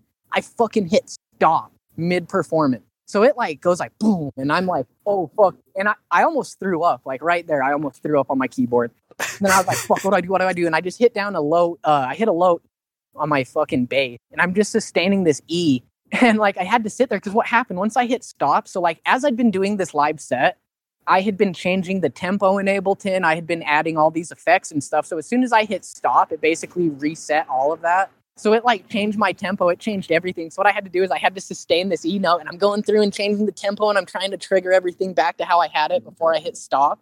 And then out of nowhere, I'm like, all right, I think I have it. And then I just waited for a moment and then transitioned back into the song that I was going to transition to. And it went smooth, you know, and like it was funny because no one knew I fucked up. Like I told everyone, like I fucked up so hard, and people were like, "Where did you mess up, man? Like how didn't you hear it? Like I stopped the whole set, you know? Like fuck." I was like, "Yeah, I didn't realize that, man. I just thought that was part of your transition." No. Yeah, people. I remember. Yeah, people always say that. Like I, I never know. Right. Well, and I think that is a thing with some shows sometimes. Like one thing that is kind of funny though is now that I produce, I totally notice when someone messes up on stage, and I'm like, "Oh." Like I saw the Crystal Method perform, right? Obviously, you know who the Crystal Method is, I presume. Yeah. So I was watching the Crystal Method perform. out. Musicians can tell, but a lot of people can't. Well, no, what was crazy, man? Like this tells you how professional this guy is. He was doing a DJ set, right? And he's trying to uh he's trying to set up his other controller to transition. Dude, his controller won't work. So he's sitting there like getting pissed off, like smashing his controller because it's going way too long on this one transition loop to go into another song. And like, Right. did you not what he decides to do? So he takes the controller that won't loop anything, right? Or he can't like get the loops to work. And what he does is he stops the loop on the current track and he just starts fucking scratching the shit out of the table. So just and he's sitting there going crazy on the table, right? He reprograms the other one that had this loop on it that was supposed to like shut off. He reprograms it to go to the song that he was trying to do on the other table, transitions into it so smoothly. And I was like, holy shit. And I was like, that's a professional there, man. Wow. Oh. But yeah, other than that, um, Crazy. Oh, so I guess some other things I should probably bring up. So Lucid Sound Driver is actually going to be killed off sometime in the near future. Oh, Um, I'm glad Well, we not- got this interview in. uh, so I, I kind of scared some people because I told them I was killing Lucid Sound Drive, and they're like, "Oh, Nah. like, don't." On to the next chapter. Well, and they're like, you know, don't remove your albums, like you know. And I was like, well, I'm not intending on removing any albums. It's just one of those things. I feel like, uh, I don't know. I feel like I've grown past Lucid Sound Driver, like even as a moniker to a degree. And you know, I feel like Lucid Sound Driver, at least how I'm viewing it now, is like that was kind of my my alias to learn production. Like Lucid Sound Driver is what I started when I knew absolutely nothing, and it was just like we're winging it. And I feel like you know I'm starting to come to a point that I'm more comfortable with my music. Um, I feel the newest unreleased stuff I've been doing is probably my best work to date. I'll I'll share share it with you after the interview, but uh. Sweet. Um, and so I feel, you know, there's a few things I do want to do with Lucid Sound Driver before I finalize it. Um, like I'm doing something with, uh, you know, Channel Address, I presume. Oh, Hans. Yeah. Yeah, so I'm doing something with him. Uh, we're kind of discussing that right now. Uh, fuck, I've been trying to. Uh, I have a couple labels I need to release with. Um, that I told him I would. And I want to fulfill those commitments. Um, like I said, just a few commitments I want to do. There's not going to be too much more under Lucid Sound Driver though. Um, I'm going to retire it and just create a new hmm alias.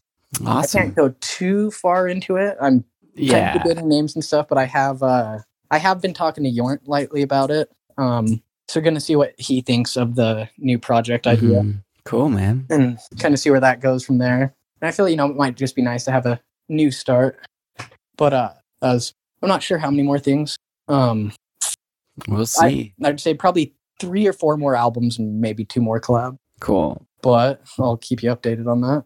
Yeah, do it. I think you'll like the new stuff though. It's pretty uh it's pretty cool. It's a lot it's a lot more uh trying to think of the word here. bit more vapor trap-ish, bit more cyberpunk. Uh still has like the ambient stuff in it thrown in, but it's a lot more beat driven, like a lot more melody going on, like more variations, that Mhm. sort of thing. Bit of a rhythm. Yeah.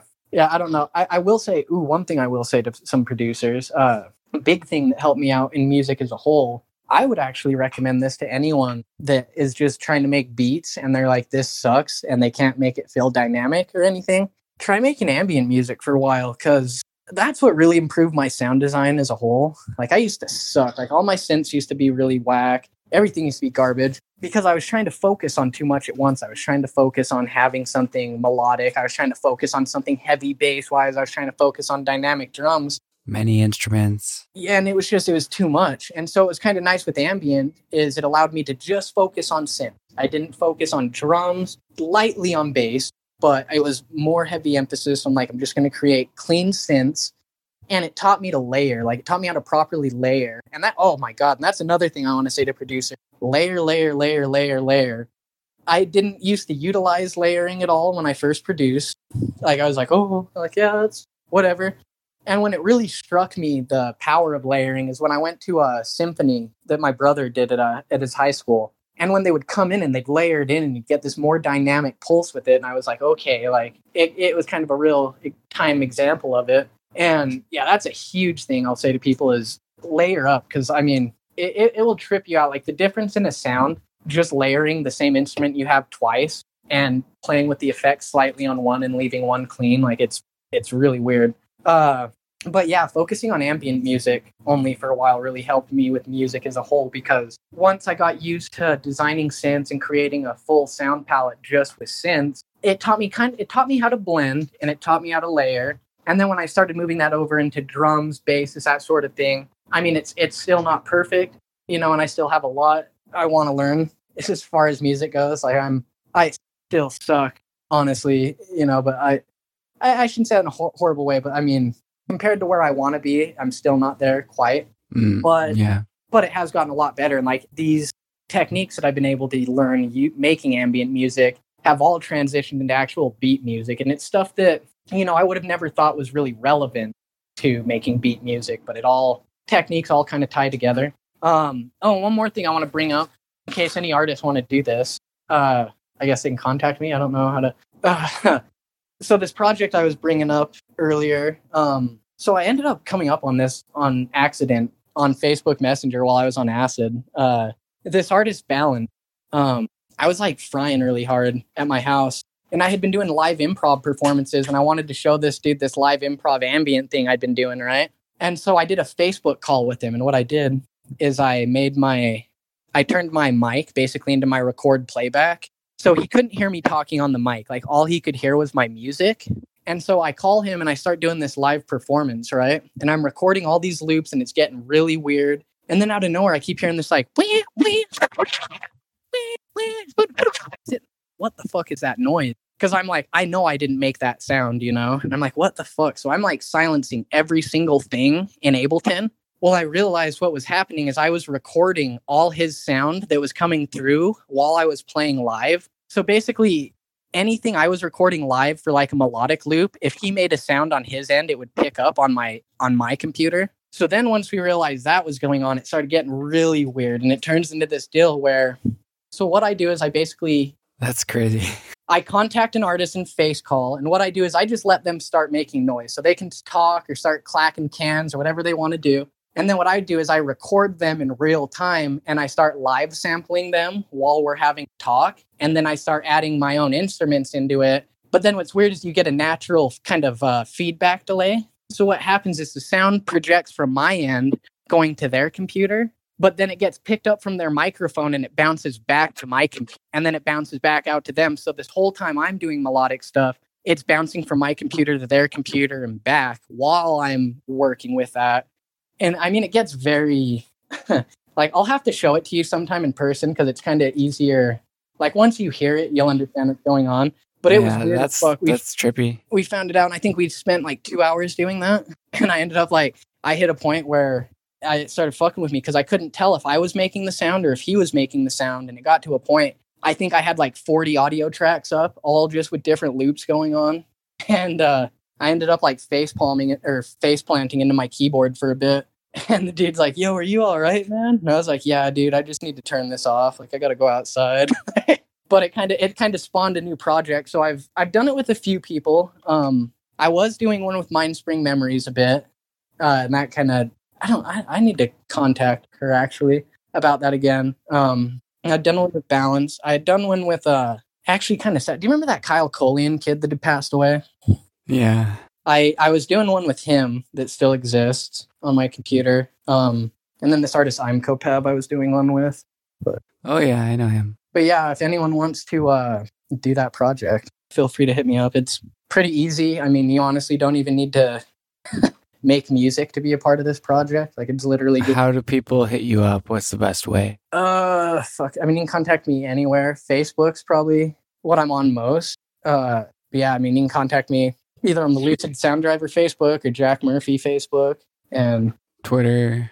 yeah, wherever. I mean, if you contact me, I'll I'll set it up. But it'll probably be a Facebook call where I'll do it. Where I'll do it because that's the only Yeah. place I've mastered it. Yeah. But yeah, um, yeah, it's Cool, a man. project. Well, I'm. I I don't know if you can tell. Oh, hey, by the way, did I ever? Did you? Did that QR code ever work for you? I d- remember I said I couldn't find it. Oh fuck! Let me. I Uh, don't know. I'll, I'll double check my suitcase again, but I was gonna yeah. say I can. I can send you the website link too. okay. yeah, I'll send it to That would, would have been cool though. Yeah, everybody. He, he was giving out cards with QR codes on them that link you to records. No, it was. Pretty Uh, neat idea. Yeah, it was. Uh, this T-shirt company. Um, uni- God, fuck, I'm like dissing this clothing company. This clothing company my friend runs called Unified Clothing. Uh, they asked me to do a T-shirt design with them because they know I do graphic design. Um, and we were kind of working it, and I was like, well, this kind of sucks, you know, because they're like, yeah, it'd be the LSD design thing, and I was like, well. Like I'd like to figure out a way to do an album with this because I'm like if I'm a musical artist and we're doing a T-shirt, like it would be cool to have an album, you know and I was trying to think of ways to incorporate that. Like at first, I was like, I guess if you buy the shirt, you just download an album or something. And then uh, Jess and I, we were at this club. Um, we were at this club, and like it was right when I was messaging this company about the T-shirt design, right? And right when I'm talking to these guys, uh, they scanned our QR codes to get into the show, like for the tickets. And it kind of hit me. I was like, "Whoa! Like, I wonder if we could put a QR code on a shirt." And so I uh, and so I asked the company, I was like, hey, man, I was like, do you guys think you put a QR code on a shirt? And they're like, yeah, man, we could probably do that. Let's try it. And so uh, they made a mock QR code and we scanned it and it worked. And so I was like, fuck yeah, let's make it an album t shirt, man. And so the way they did it, I think we made 10 t shirts and they, uh, it's got a, the graphic on the back and then it has the LSD X UFCLO on the uh, chest. And then at the bottom left hand, it's got a little QR code. And basically, if you scan the QR code and you type in the password, which is Unify in all capitals, um, it pulls up an album, and it's a it's in um, offline download. That's why I couldn't find a card. It's uh, it's uh, it's like a five and a half hour album that I did for it. Um, I released the first hour publicly, so anyone that wanted to hear that, they could actually find that on my Bandcamp because that's the only place it's released that. But I released the first hour publicly, and then the other four and a half hours were just if you scan the QR code. and you were wearing the shirt.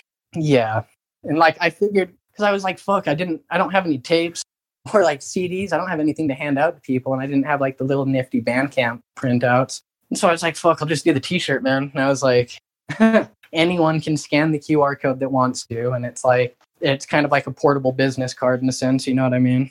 And it's kind of nice, you know, because obviously at the cons they're not letting people bring in like tapes and all this stuff to promote. So it's like, fuck, it's my T-shirt, man. I'm not going to take it off. Yeah, no, that's brilliant, man. But yeah, I was saying I'm getting a little sleepy. It's uh, like almost 1.30 for me. That sucks. Yeah. So, do you? Is there anything you really want to get out there? Um, I just want to I gotta fucking throw some shout outs to all the labels I've worked with. Um, I I hope I haven't left anyone off this list. I don't think I have. I believe I've mentioned every label, but I just want to, you know, I, I don't want to take up too much of your time, so I don't like name drop everyone, but I want to, you know, just shout out to all the labels that have worked with me. Um, I want to thank anyone, you know, that's listened to my work or supported it. You know, especially anyone that's got a tape. Like that's fucking nuts to me. Like the fact you would waste your money on my on myself. You know, it's always it, it's still weird to me. Um, you know, I, I want to thank anyone that supported it. You know, even so much as listening, giving negative feedback. Like that's cool. You know, and you know, I just want to shout out like all the artists that I've worked with. Um, you know, like honestly, like I've had so many labels reach out to me, and I've had so many cool opportunities, and I've had so many opportunities to meet amazing people and work with amazing people. And, you know, I just hope everyone knows that I don't take any of that for granted. You know, I've appreciated every every single bit of it, you know, and Mm, it's still weird to me. Like like I said, I've still can't get used to it, but you know, I just want to thank everyone and you know, thank you guys for having me on this. That was cool. I don't think I've done a I don't think I've done an interview in like three years, something like that. An hour for each year. Yeah, right. No, it it, it was really cool. It was cool kind of talking a bit. I wish I would have talked more about music instead of other stuff, but you know, whatever. now people know the real Lucid Sound Driver. Yeah, I know. It was awesome. well, I'm sure we'll do something again in the future. So yeah, for no sure, man. Yeah, whatever. Like I said, um, also, I still have to send you a copy of that one album. Uh, if you want to send me an address, I'll figure that out. Uh, Oh, for sure. But if you want to talk more on that, uh, that Here I release at some time, um, Yeah, once that's actually out, you know, feel free to let me know. sure. For sure, man. I mean, yeah, and I'll like, you know, we're gonna exchange some messages, but I'm gonna go to bed. No, you're good, I'll man. talk to you tomorrow. No instead worries. Uh, I'm continuing after this. crack another beer, have that. I can eat my Nice. and then probably go to bed myself. Yummy, yummy. Oh yeah. Well, shoot. Have a good Cool. one. Stay safe. Have fun. Stay safe Thanks, man. travels. I'm sorry for cut, cutting it off. No, you're good, dude. Fuck, I would sit here and talk till fucking the cows come home if someone didn't. Yeah, you're so, but you're so interesting to talk to. You have so much cool knowledge. Mm, yeah, I don't know. It's awesome. Thanks. Well, man. be I, I well. appreciate it. Tell tell Jess I said hi and congratulations once again. Hey, thank you. I will. Okay, take it easy, brother. Later, buddy. Peace. Wow, what a crazy, informative, information packed filled episode. Lucid Sound Driver, Virtual Sound Terminal, thank you so much for coming on the show. It was an abs- absolute blast, man. It was so fun. And I hope everybody else had fun too and learned some cool things about OG Vaporwave and PlayStation 1, ga- Japanese PlayStation 1 games. Um, we're going to leave you with some songs by Lucid Sound Driver. But first, don't forget to subscribe to the Private Suite podcast so you can get notifications when a new episode drops. Also, check out our website, privatesuitemag.com. There's a whole bunch of cool stuff there. We have issue 10 coming out soon. Uh, definitely check that out uh, when it does. And if you want, to check out our Patreon because we have a whole bunch of crazy stuff going on for the Christmas holiday season for our patrons a bunch of goodies, a bunch of giveaways, contests, quiz. We got a quiz out right now. You can fill out to win this locker with a whole bunch of crazy shit in there. Inside of that locker, I know what's in there. There's some crazy. There's one thing, man. It's it's crazy. Uh, so anyway, check it out. Uh, you can also leave us a voicemail 412-44 vapor if you want to say hi or give us shit or ask us a question or ask us to ask an artist a question or tell us to have an artist on the show, whatever you want. Uh, we welcome everything. okay, here's the music, guys. And as always, take care and all the best.